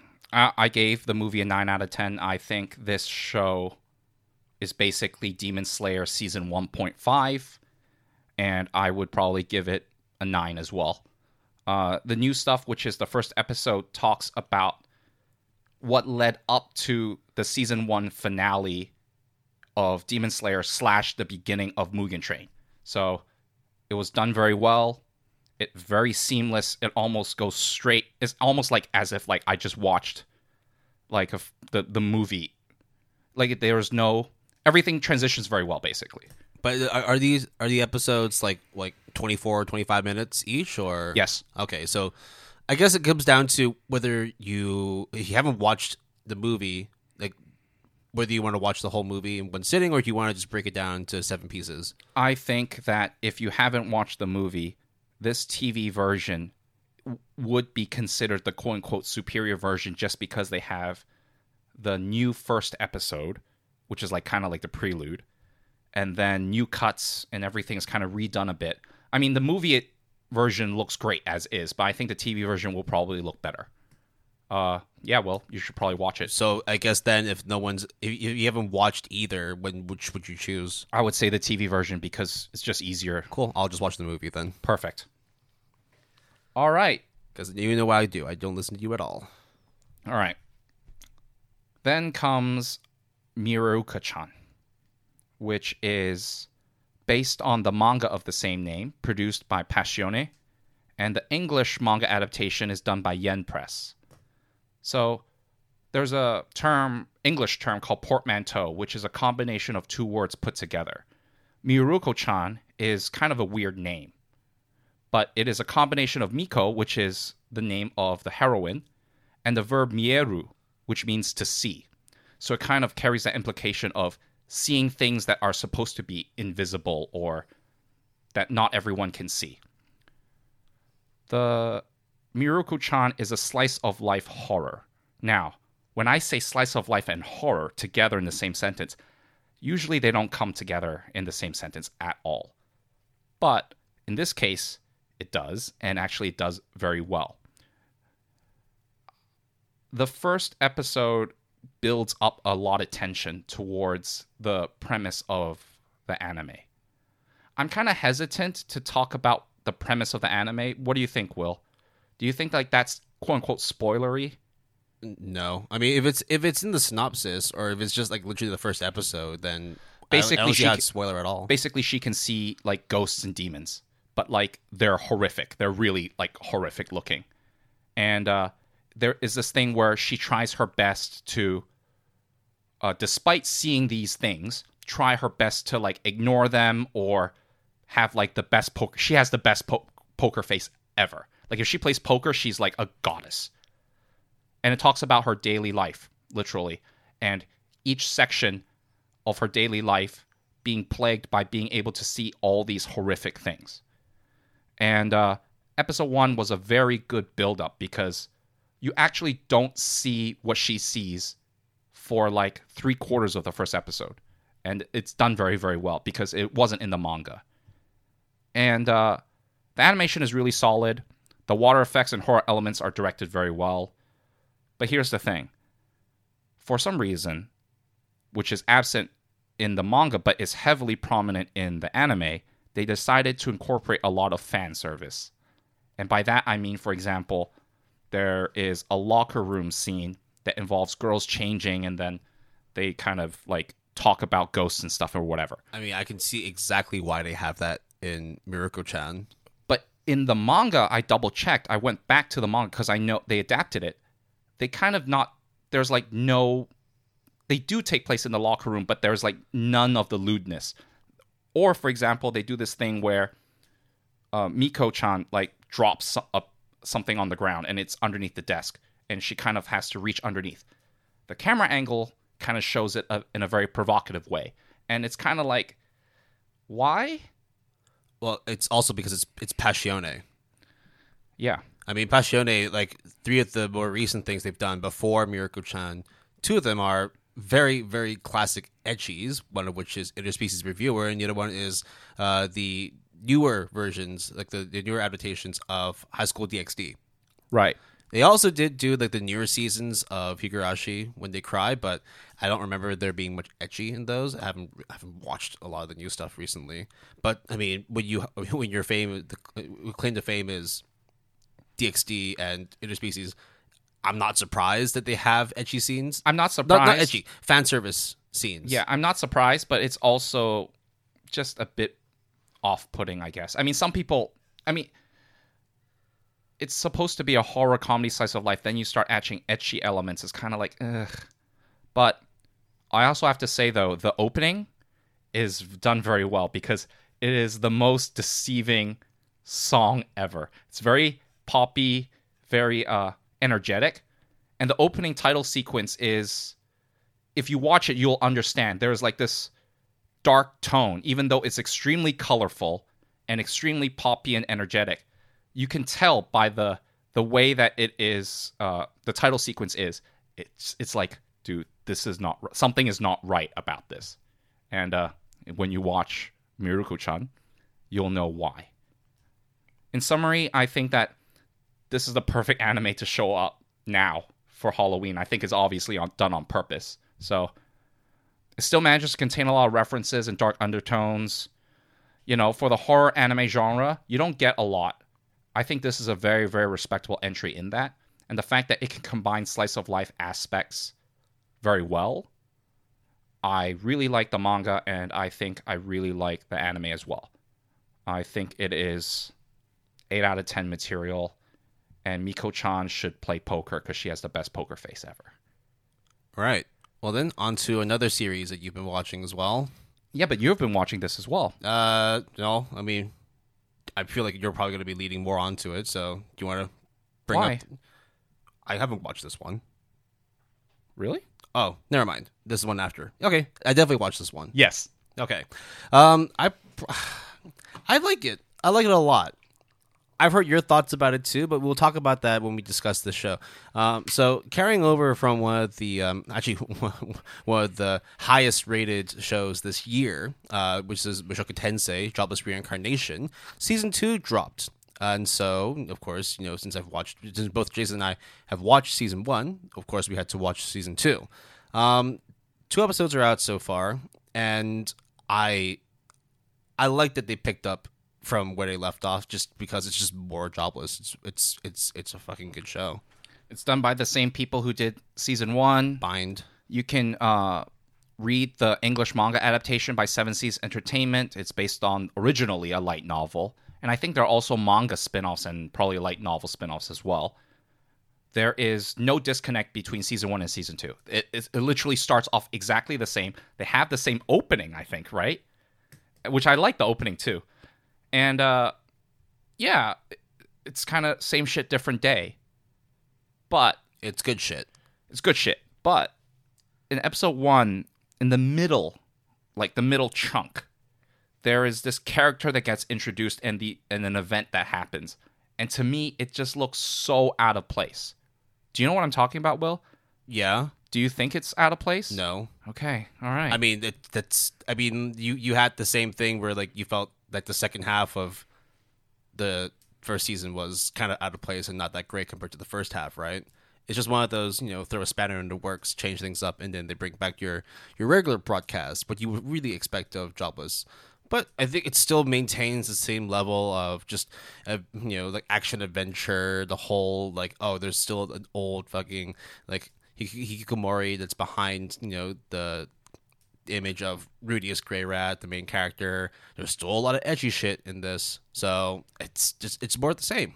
I think it's still great. It carries on from season one. If you like season one, you're definitely going to enjoy season two. and if you don't like season 1, then don't watch season 2 cuz it's exactly the same stuff. Yeah, yeah. I, it, it's, it's not going to be for everyone, but it it has it, it's got really high ratings so far on my anime list, and I think it's just going to continue because it, it it knows what it's doing and it does it really well. Yeah, I really like season 2 though. Like in general, like yeah, what I said, what my criticisms were, I think are valid from my perspective, but there's no denying that it is a good series. And it seems to me that the rest of season 2 would carry on that quality as well. So there you have it. I would probably give it an 8 to an 8.5 out of 10. That's how I feel about it. Yep. Maybe I'll maybe that will change. I probably would continue to watch more of it and give it an eight or a nine. It's, Yeah. it's really damn good. Yeah, it's pretty good. The next show that we that I watched is called My Senpai is Annoying Why are you calling yourself annoying, because I am pretty annoying. senpai? So it is based on the manga of the same name. It is produced by Doga Kobo, and the English manga adaptation, which I have read, is done by Seven Seas Entertainment. I think Volume Five came out recently, which I have. So, My Senpai is Annoying is an office slice of life kind of show. It heavily features a really, really short chibi girl with green hair and uh, her kind of like relationship, professional or not, with this other guy who's huge and does like judo. So there is this like very big height difference and build difference, and uh, it's just about slice of life, office life. I think the setting of an office life is rather uncommon in general. You don't get a lot of that. I think Wotakoi was the most recent one that is kind of in the same vein. Uh, it's very wholesome, very comfy. And I thought that originally, because the manga is a four koma panel manga, so I was surprised in a way that they adapted it so well because literally an event or a chapter is one page or two pages. So the fact that they can do it seamlessly was pretty commendable. I wonder how much of the manga would be adapted, but we'll wait and see.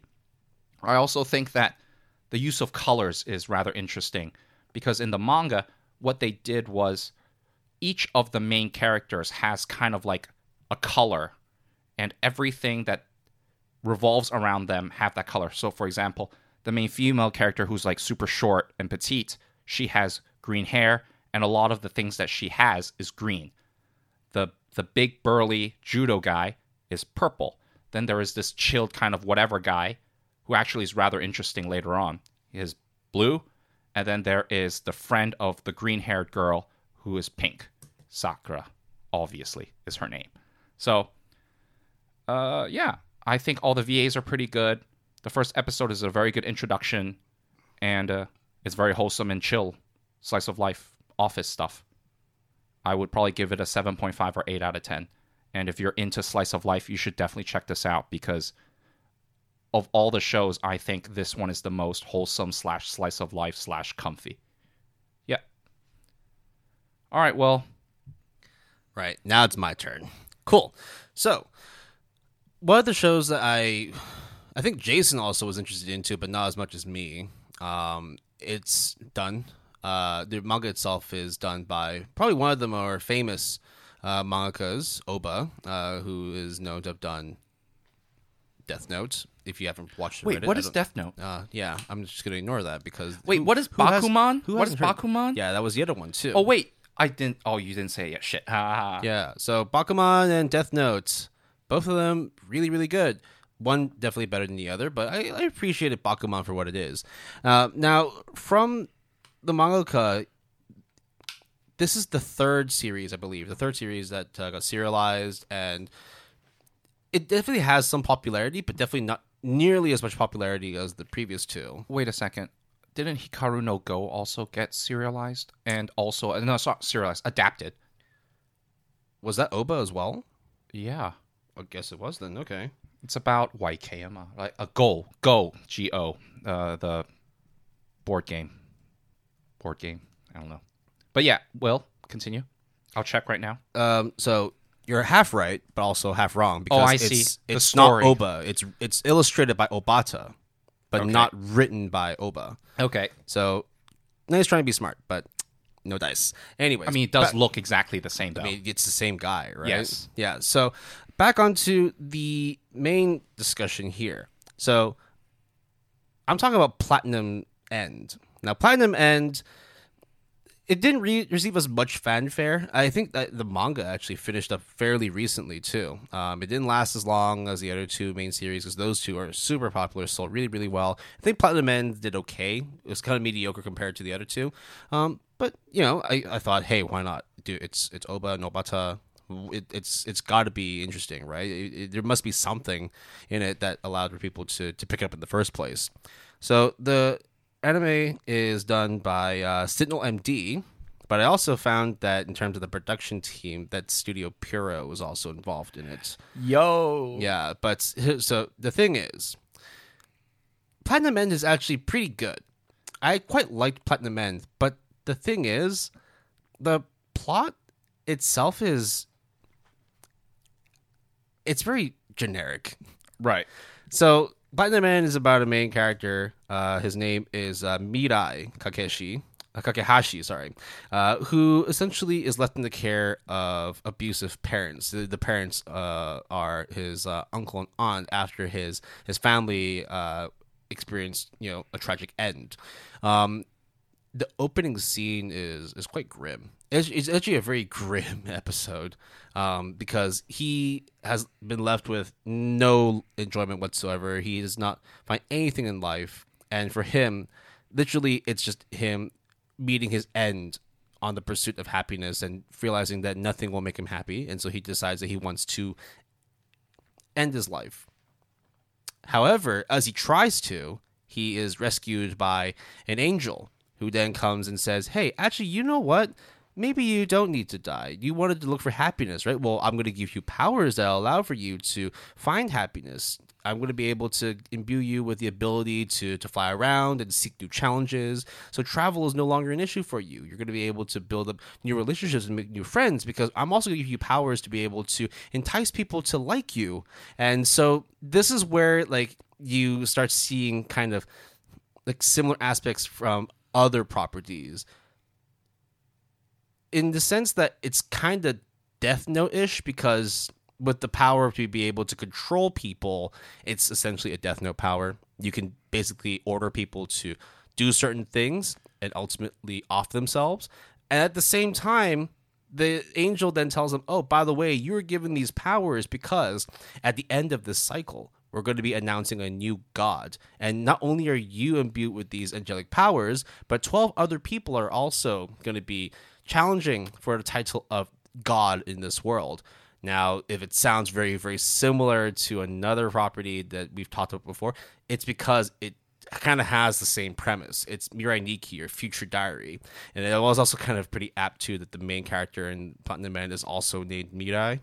Um, yeah, it's basically Death Note and Mirai Nikki put together. Now, does it work? It, it actually does. It does work pretty well. And like for Signal MD being like a, a, a decent studio, they did good work. It does look really pretty, and it does evoke more kind of like discussion about what it really means to be happy, what it really means to be good and evil. Because even though there are angels in this show, the angels themselves don't actually do anything quote unquote angelic. Like the things they do aren't necessarily going to get you into heaven because the angel herself who's imbued into Mirai says, "Hey, you know what? You can use your powers to convince people to give you money. You can fly over and you can rob someone's bank account, and that'd be fine." But then the guy's like, "Wait, like, but none of these things will bring me happiness." It's like, "Yeah, but you get money. People will listen to you." And so then, like, it's kind of like even though there's a lot of like angelic imagery, it's got nothing to do with, I guess, just morality in general, like, or purity, right? Yeah, you're not like angels aren't going to be sort of like the the, the, the, gateway for you to becoming to, to to ascending heaven or hell. In fact, a lot of the things that the angel was suggesting is actually on the opposite end of good morality, in that you're robbing someone. You're Maybe he's someone, testing the main character. Who knows? Who knows? But at the end of the day, it's like by by God, they're not just saying like God as in the religious sense, but God as in literally the extension of power, being like the overall ruler of this world that they live in. Um, I think I think so far like everything looks really well, really well done. The music is good, um, but because of the fact that it's a plot that most people have already seen before, it may feel like it's just kind of you know same shit but different day. So, a couple of things about the manga. The manga, uh, as Will mentioned, is has ended. There's 14 volumes and 58 chapters. This is also a rare case where the manga ra- ranked uh, 7883 with a score of 6.99 is lower than the anime, which currently has a score of 7.60. So, pretty big difference. But even though the manga is ranked 7883, the popularity is 212. So, it is hella popular comparatively to the accolades that it has received. The English manga adaptation is done by Viz Media. And then the other interesting thing is from the get go, they announced that Platinum End would be a two cour season.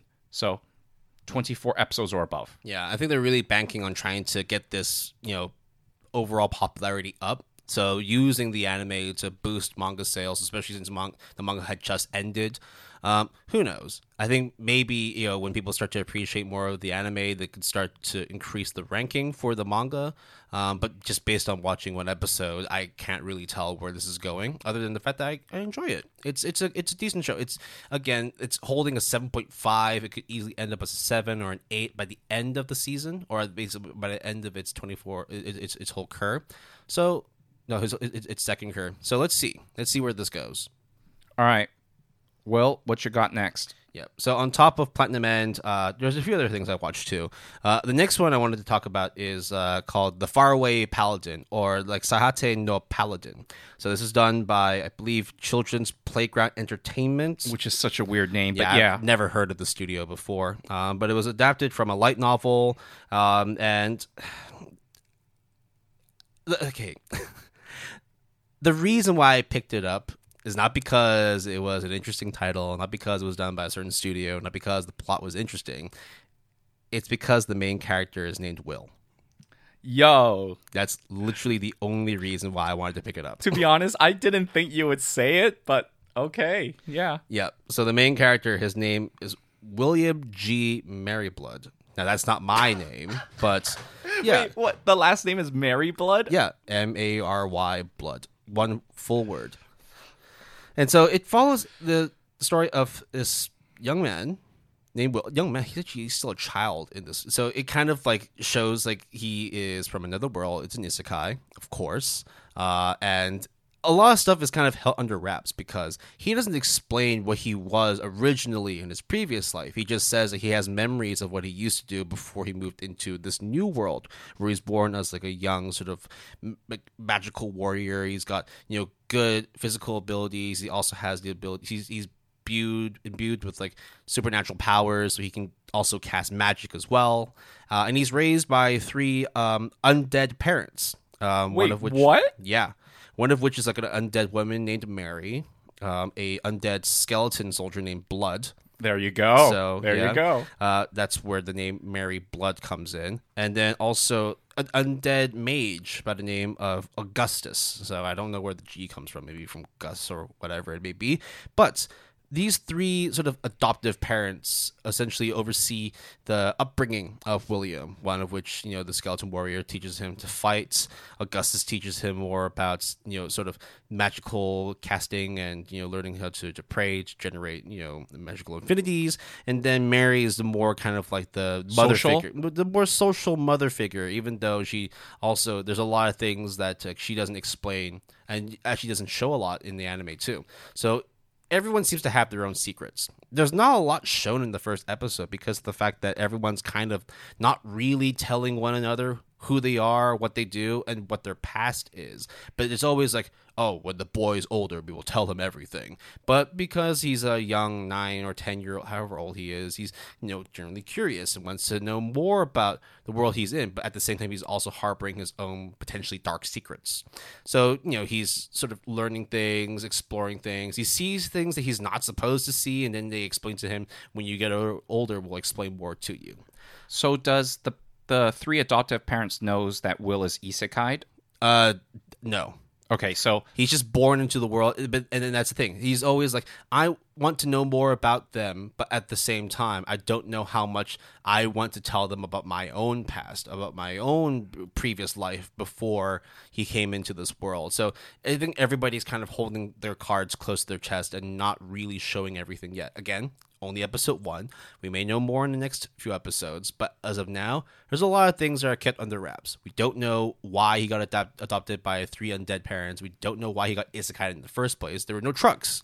There was there's there were, there were no like there's no like actual references of what he was doing in the past. So a, a lot of stuff is kind of left to obscurity. Um, I guess we'll find out in the next episode or two. how does it look? It looks decent. It looks it looks okay.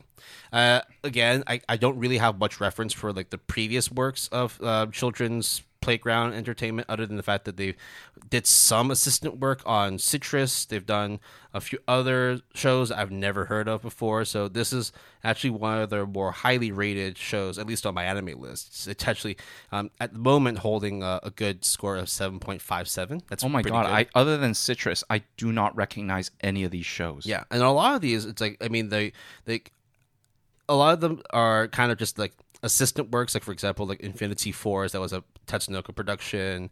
Um, Cerberus, that was a, a bridge production. So. I think this is like one of the main titles that Children's Playground. It's a mouthful. C- We'll just call it. CPE. So CPE also has another show airing this season called The Fruit of Evolution. Before I knew it, my life had it made. Uh, could you guess if it's an isekai or not? The question, answer, it is an isekai. So, They're talking about uh, Shinka no Mi, right? yep. Yeah, I mean, like the opening synopsis is someone is an ugly, revolting, dirty, smelly fat ass. Yep. Interesting. So it has a 6.64, which is not very good at all. It's it's like barely decent, barely barely watchable, uh, according to at least from our. like score perspective. Like if you give me that number and said that this show has that score, I'll be like, Hard forget. pass. I'll be like, forget it. So So wait and see, right? yeah, Saihate is is good in the sense that it, it looks well put together. The sound is decent, but there's not a lot for you to infer from. It's really hard to really see what the direction of the show will be. I mean, most of the time, isekais spend a couple of episodes to world build, mm-hmm, and mm-hmm. so right now, like literally, they haven't even started from square one. It's hard to really see where it's going. I don't even know what the main shtick of it is. I have no idea what to expect. But hey, it's it's definitely an interesting watch. And it stars you, right? Yeah, exactly. I'm the main character in this in this show. Right. Uh, the English no- uh, light novel adaptation is done by J Novel Club, which does a lot of light novel English adaptations. So if you don't want to watch it and just want to read it instead, go ahead. I mean the the manga. I mean the light novel actually is decent. I mean it's actually pretty good. It's got an eight point one one on my anime list. So there has to be something, ranked right? close to the top 500. So it's it's definitely it's it's one of those like more obscure ones because like in terms of like its popularity, it's 2800. Ooh. Uh, it's got less, just over five thousand members on it, so it's definitely one of the more sort of like hidden gems. But then again, it's like I don't know if light novels get as much attention on my anime list because it's mostly featuring a lot of anime and manga.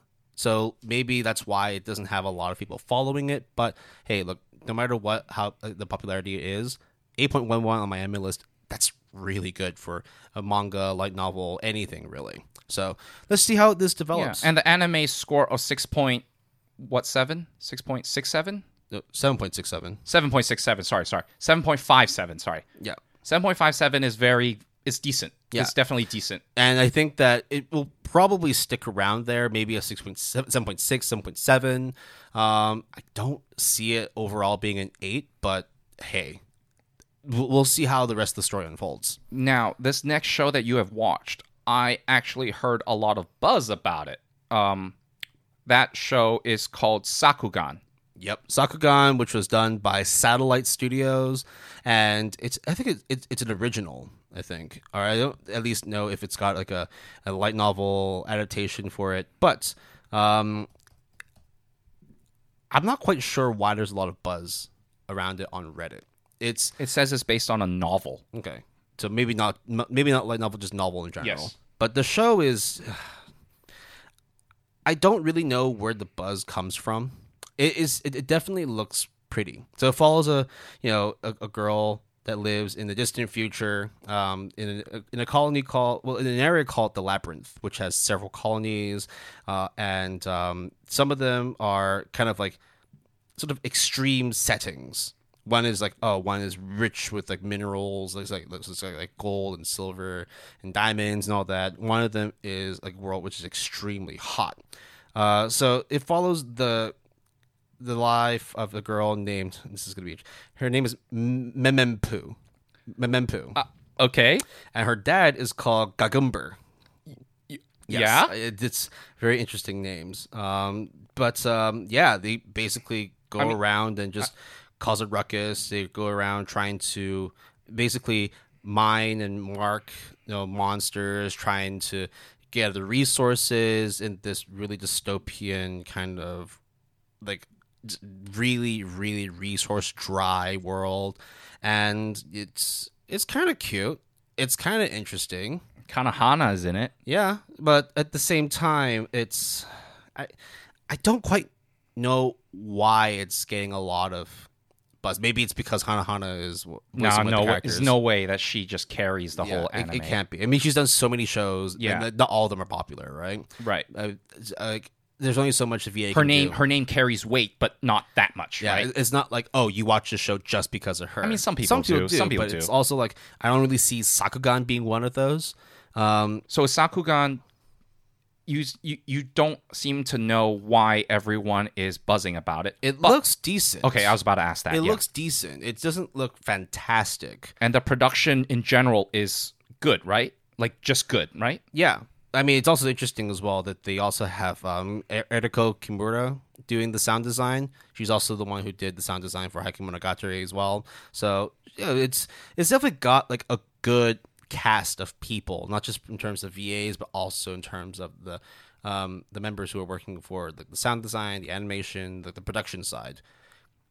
But so far, I'd say of the, it, it's kind of in that weird spot with with Paladin, with Sayatino no Paladin, where I don't really know where it's gonna go, and it looks decent. It looks interesting enough to keep me wanting to watch more, but I don't know if this is going to be more an eight than a seven. Right. So I mean, I it, mean, it, how- it holds a seven point five seven, which is as close to like the middle as you can get for like a show that's between seven and eight. wow, So- it's exactly the same ranking as the same score as a Faraway Paladin. Yeah. So who knows where these two shows are going to go? Um, I, I think when it comes to these types of shows, there are I think two things that will happen. Either you watch the show and then you drop it because it just doesn't jive with you. Actually, three things. And then the second thing is either you watch it and be like whatever about it, or you watch it and you kind of really, really, really like it. I think it's one of those shows that are very divisive, I think, in terms of people appreciating the anime itself. But it's not a bad anime, right? Well, it's just not there's no like wow factor, nothing to be like, oh, this is its hook, its attraction. It's just more like it might just be a case of it's too early to tell, but at least I, I still have to give it like you know initial observation and give Yeah, of you course. The, and so like from from the three I just mentioned, right? So I had to you know Paladin, Sakugan, and Platinum End. Even though all three of them are very similarly scored, even Platinum End is only a seven point six zero, so it's only like 0. 0.03 above the other two. I'd say that Platinum End's got a little bit more going for it, but that's also like like no shit. Like it's Ohba Obata and it's Signal MD. Like I'd I'd say it's a slightly more reputable, more well known studio compared to Satelight, and definitely more than Children's Playground Entertainment.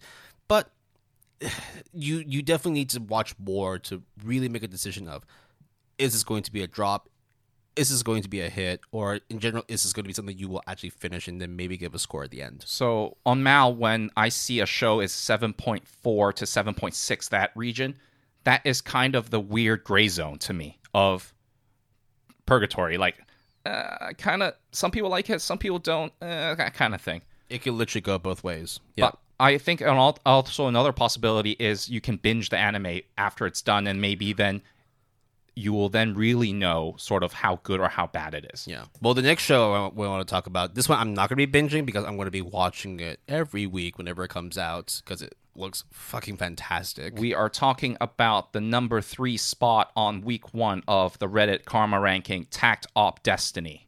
Will and I both have watched it. Have you watched the second episode? yes Okay. i can see why you like it more than the first episode Yep.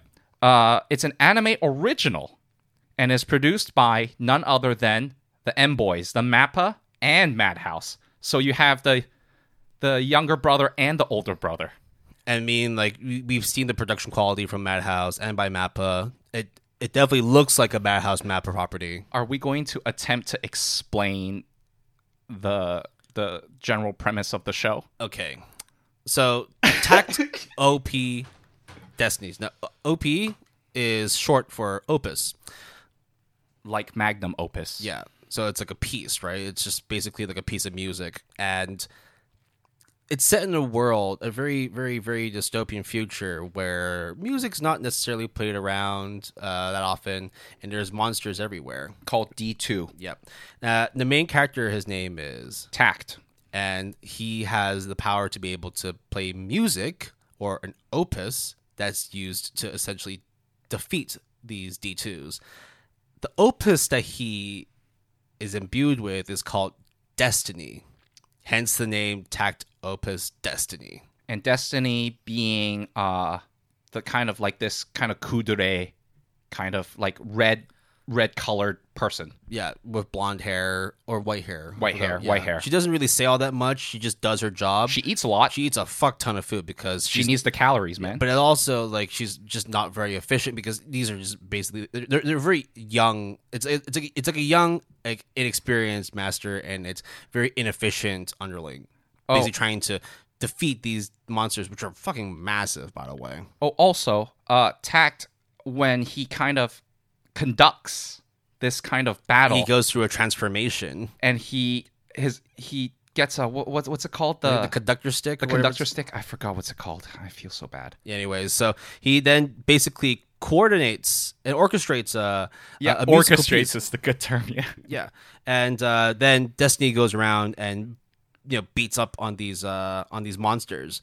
Uh, oh, it's a baton. It's- Baton. It's, just, okay, it's, all right. It's just okay. called a baton. I, Yeah. I thought it would be like more more technical. exactly. Yeah. It's literally, if you want its full technical term, conducting baton. There you go. Okay. It, it it looks fantastic, and as you can imagine, the music is it has to be good, dude right? if the music for takt op destiny is not good i will like that then you're you're done right yeah, the opening I really like. i really like I like the opening a lot. i also i not only like the song i also like the sequence it just looks really gorgeous Yeah. The first sequence, the first episode, very action filled. It's just basically balls to the wall action. You get to see like the attacks powers in full motion, uh, and it's just a gorgeous animation sequence in terms of like the action. The second episode, more chill, but uh, you need to watch it because we don't want to spoil anything. yes It's it's it, it's very important to the overall plot of Yes. the of the world. basically uh season one just i mean sorry season one episode one kind of just thrusts you in to kind of hook you basically It's immediately like this is the world, these are the characters, this is what's happening. and this is the goal that we have. These are the characters that you will be seeing for the rest of the episodes. Uh, yeah. So I really like Takt Op Destiny, but I think Will you like it more than I do. Oh yeah, it's it's fucking great. I can see this being uh eight for myself. Um, it, Wait, I thought you said you put a nine. I mean nine is only being like when I see the next couple episodes. At the moment, like the lowest it'll be is an eight. Yeah, for uh, for me as well.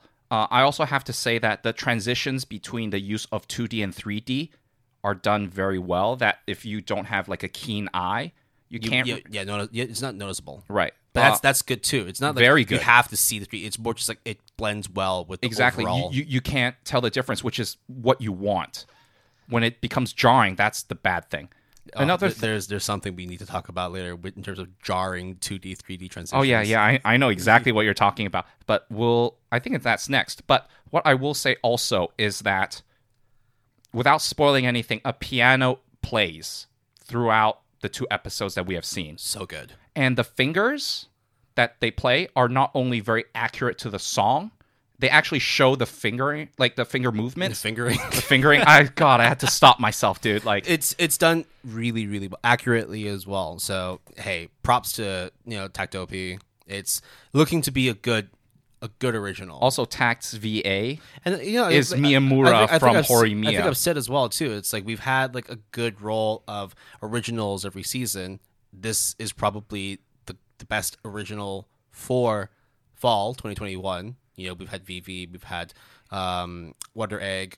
Though Wonder Egg kind of slipped a little bit. Um, so and then hey, Kudama Drive before that. yeah, so Takt Takt looks pretty damn good. So I'm really really happy to see that it's done well the first two episodes, as is seen with the karma rankings as well as MAL. So let's keep the ball rolling with it. So one of Tess uh Takt Op Destiny being one of the best shows of the season Oh, we- probably. we, we, gotta go to the, the opposite end, like literally the, the deep the deepest depths of trash. so there is a show called Tesla Note, which is based on the manga of the same name. It is produced by Studio Gambit, which to my knowledge is their first anime project. Okay. It, it, it definitely shows at its first. The, anime the-. The, the score for Tesla Note right now is a 3.86 on MAL, which is just at that point you just got to give them props for for achieving this kind of And this is just a time of recording. It was wor- It was better before. It was a f- it was a four something. Exactly, yes, yes. So by the time this releases, it could drop even more. right. Uh if there is a show that you want to just laugh at, this is that show. Actually, there's two shows that you, you should watch and laugh at. This is one for like one specific reason. This is one because of how bad it is. A lot of people say that Tesla Note is basically X Arm season two, Yeah. and I cannot agree more. and we, we want to try and like describe it more beyond it looking and feeling just like X Arm, but it's hard to because It looks so shitty. it's oh my god, the 3D is exactly the same in terms of how bad it is. And the 2D, 3D, like they, they, they, they come and go at weird moments. Uh, they have that 3D mouth movement, which is basically there is no mouth movement other than up and down. Um, there was one fight sequence that actually looked kind of decent. No, yeah, oh, I do know which one I'm talking about. That was okay. Um, it stars a guy who looks like he came out of Shinjuku, right? Yeah. But he is a secret agent And then there's also a young purple-haired schoolgirl who just so happens to be a ninja. And has trained many many years for the secret mission that is thrusted upon her. But she never knew what it was until now. Literally, that's what happens. And then his uh, the girl's father is like, "Yo, this is a secret mission," and she's like, "Oh, finally!" And I'm just like, "Bro, like, what is this?" I will say this though, the opening sequence actually looked really interesting. oh, when she when like literally like the, the first couple of minutes, like when like not spoilers again, but we have to say it when they're like in this old sort of like like Victorian esque kind of town, and then all of a sudden Oh, the the- train just Yeah. pops out of the sky, just Yeah, okay. crushes it at the town. That part actually looked pretty interesting, except for the fact that for, everybody is white except for one person who's black, and they for some reason made him the only person that was 3D, and it looked really jarring, as if you didn't need to already know there's a black person amongst all these white people. He also is the only 3D person amongst all the 2D people. oh my I don't know who came up with that decision, but why? Okay, and then there's a sequence where uh the ninja girl has to disguise herself, and that sequence is just like, what the fuck? Like, it's so stupid, we, bro. we we don't need to tell you more about the plot because fuck the plot. Just Dude. watch it for like is burning trash fire. Dude, it is so bad. It is so quote unquote good, dude. it's S X, X, X arm like it's No, no. no, You, it- you watch it because of how terrible it is, but you could you could still find a good laugh out of it. You see, this is the problem. I think Tesla Note is better than X Arm. I know that's not the saying score a- tells it. It's Right. a whole point higher. Yeah. I, I know that's not saying a lot at all, but the fact that it is more competent makes it almost worse because with like, you, you, we know you tried harder, but like, damn, like you did not try hard enough. or, or, or for example, like with XARM, you and I can just easily drop it. With Tesla Note, I kind of still want to drop it a lot, but like eh, a little bit less. I kind of want to see how bad it gets. With with XARM, you and I was just like, fuck it, right? So Tesla Note dumpster fire of the season. Scores indicate we watched the two episodes. We indic- we we think it's pretty trash. You see for yourself. yeah, we have we have just a couple more to go over. Um, Two more actually. yeah, just yeah, literally two more, and then final thoughts on the season on the season premiere. Right. Uh, the la- uh, the last show that I will talk about that I watched solo is Tsuki to Laika to Nosferatu. Or just Leica. Laika, right. Which the literal translation title is Moon Laika and the Blood-Sucking Princess, also known as Irina the Vampire Cosmonaut. That's a lot. A vampire and a cosmonaut. so it's based on the light novel of the same name and produced by Arvo Animations. I've heard of the studio, but I Yes. can't really put down like you know what they've done. I forgot what they've done either, but they I've heard them before. Okay. So this show takes place it's rather historically accurate minus certain things.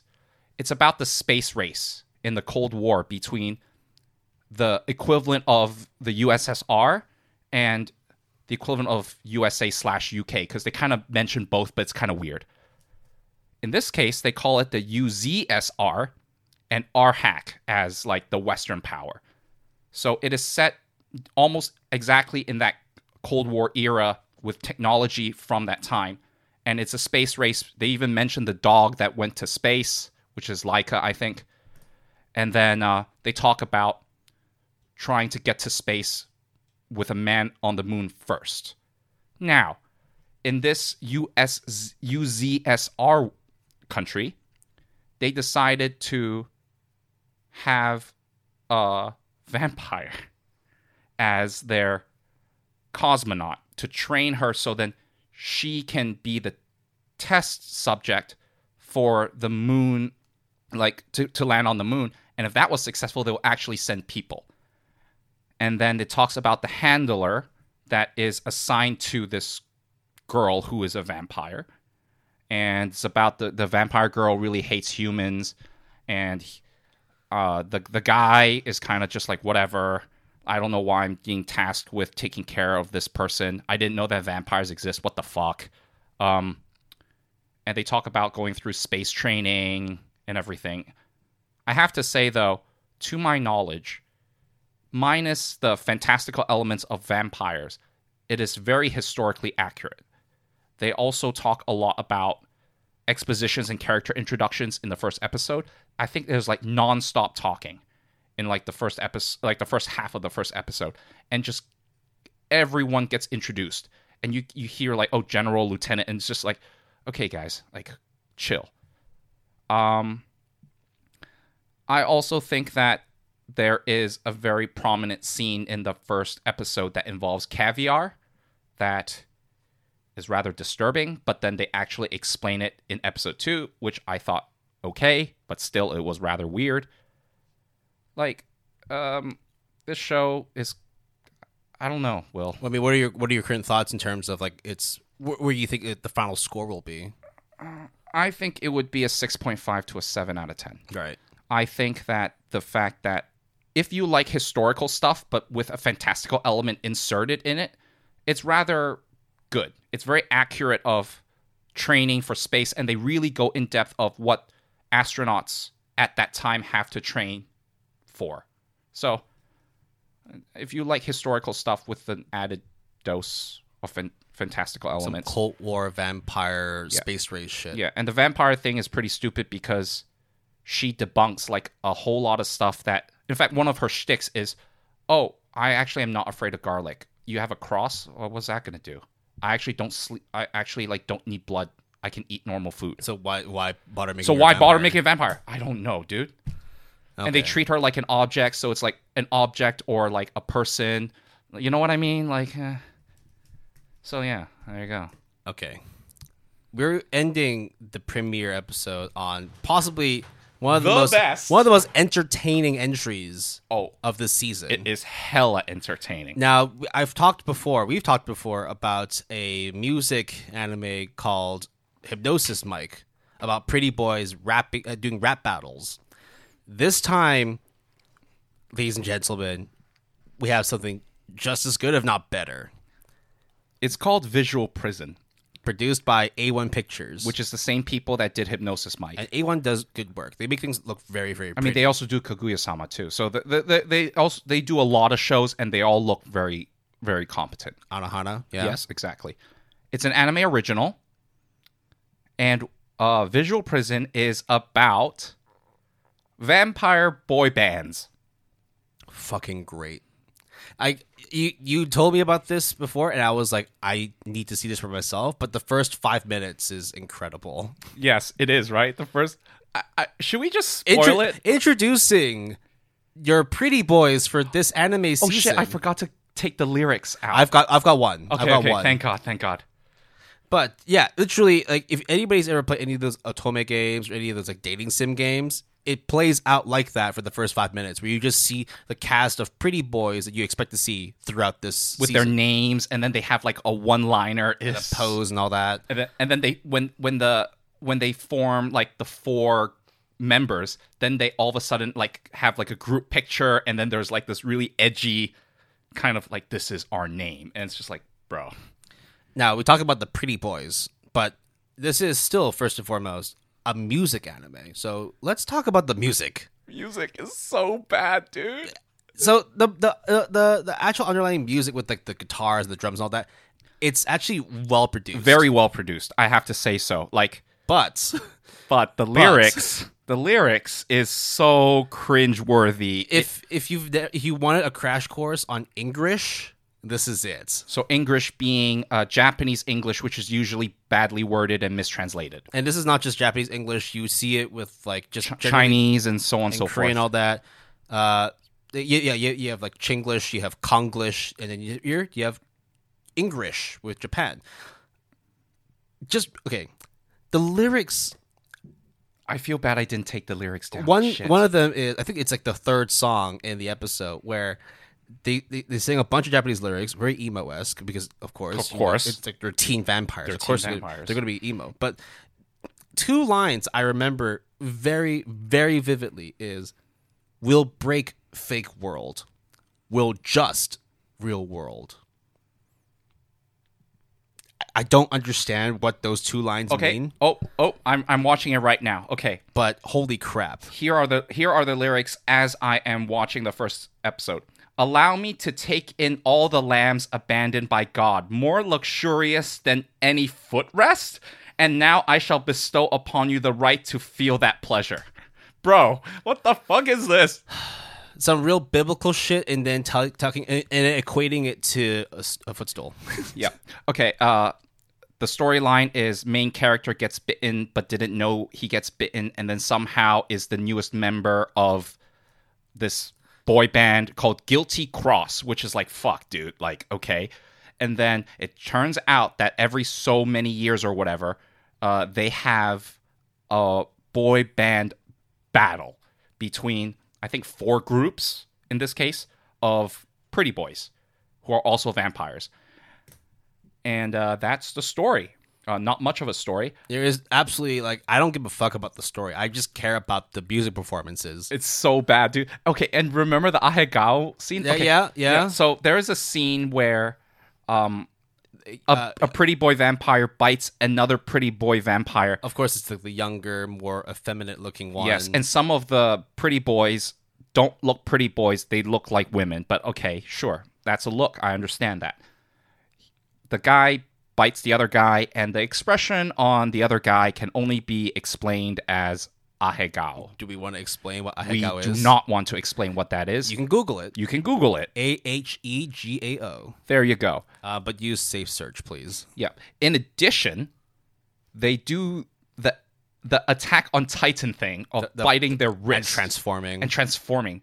Also, they have mics, just like Hypnosis mic, except their mics are swords, and it just so happens that the hilt of the sword is their microphone. You might think that this is all lies. You might think that we are spoiling everything for you. I'm telling you right now, you have to watch it. It's a sight to behold because we are not doing it justice. I told Will all of this, and even he got a crazy kick out of it. Right? If you like vampire pretty boys singing really cringy songs, hey, like this might be it for you. Or you just want to experience just some real cringe shit and get a good laugh out of it, this this is also it too. Dude, I laughed so hard. I I, I haven't laughed that hard in a More, while. more like it's like it's it's a little bit better than hypnosis Mic in that sense because at least with hypnosis Mic, when you watch it, you're like, what the fuck are they doing? This yeah, is it's so really weird. corny, right? But then this is like this is just fucking like lyrical genius. it's almost like Hypnosis Mic was made so then they can learn, and then Visual Prison is done because of Hypnosis Mic. As in, like, oh, that was like version one. This is version two. Well, there you go. That that that basically, uh, yeah, that wraps up like the the premieres that we've watched. Now there are going to be some that we didn't go over. Like say for example, eighty six is doing really really well, but neither Jason nor I have finished the first season. I'm about halfway through, but without finishing it, we can't really talk about season two. But Right.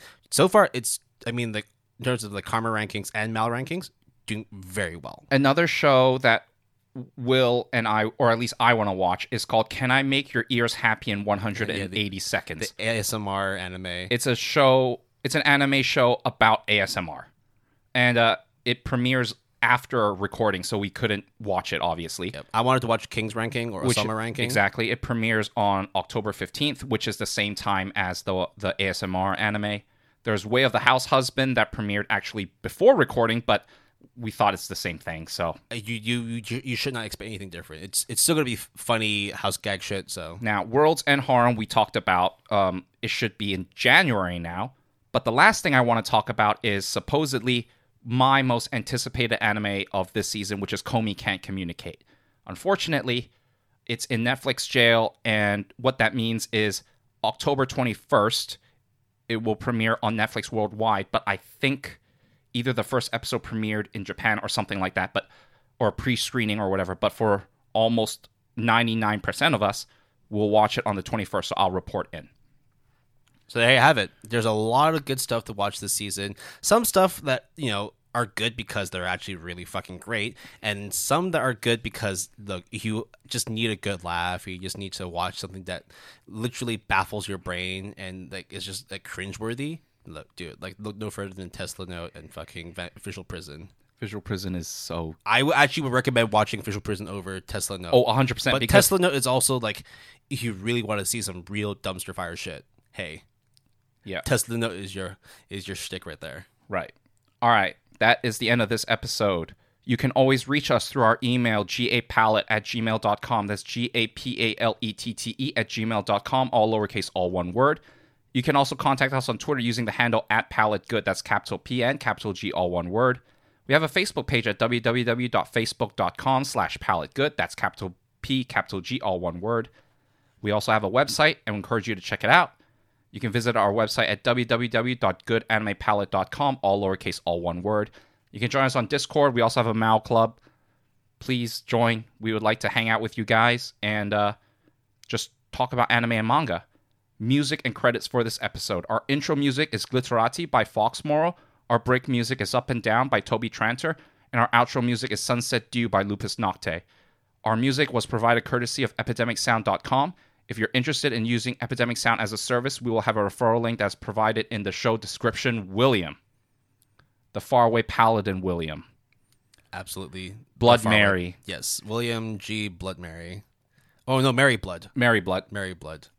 Through the adoptive parents of uh, a dead uh, undead warrior and undead uh, mage or whatever. So I mean, there's there's still plenty of shows that we haven't watched or haven't mentioned, but I think we we gave we gave you guys a very good rundown of what shows we're interested in and what shows you shouldn't be interested in. So let least, us know. yeah. Let us know what you think. based on the initial impressions so far, it's it's a it's a good season. Yeah. There's, there's definitely stuff that you can be entertained with over the course of the next couple of months. I think it is a normal season, is how I would say. I don't think it is. There's nothing, yeah, nothing like super stellar, right? Like you would already expect 86 and Jobless Reincarnation to do well, but there are shows like for like for me, like Platinum End and Takt uh, uh, Op Destiny, very good stuff. Yeah, I think Senpai's annoying is really good. I also think Mieruko-chan is really good. And I think for Jason as well, right? Like when Komi finally drops, like that one's gonna. There's no way it Yeah. would be bad. I just I'm I don't think it will ever be bad. Yeah. So definitely keep an eye out for all the other releases or when stuff goes online on Netflix or Crunchyroll or whatever streaming service you use. And we'll watch more stuff and report in every now and again. But Yep. that is our fall seasonal premiere episode. Yeah. So thanks very much for listening to today. Uh, we'll be back in a couple of weeks and uh, hopefully bring more content to you. Um, I think the next episode we're actually going to be introducing uh, some stuff that is, is going to be a new episodic. Yeah, it's going to be pretty interesting how that pans out. I'm excited. So everyone, take care. If you're in Hong Kong, hopefully you've lived past this, these two back-to-back storms, and uh, enjoy the rest of your week. Peace.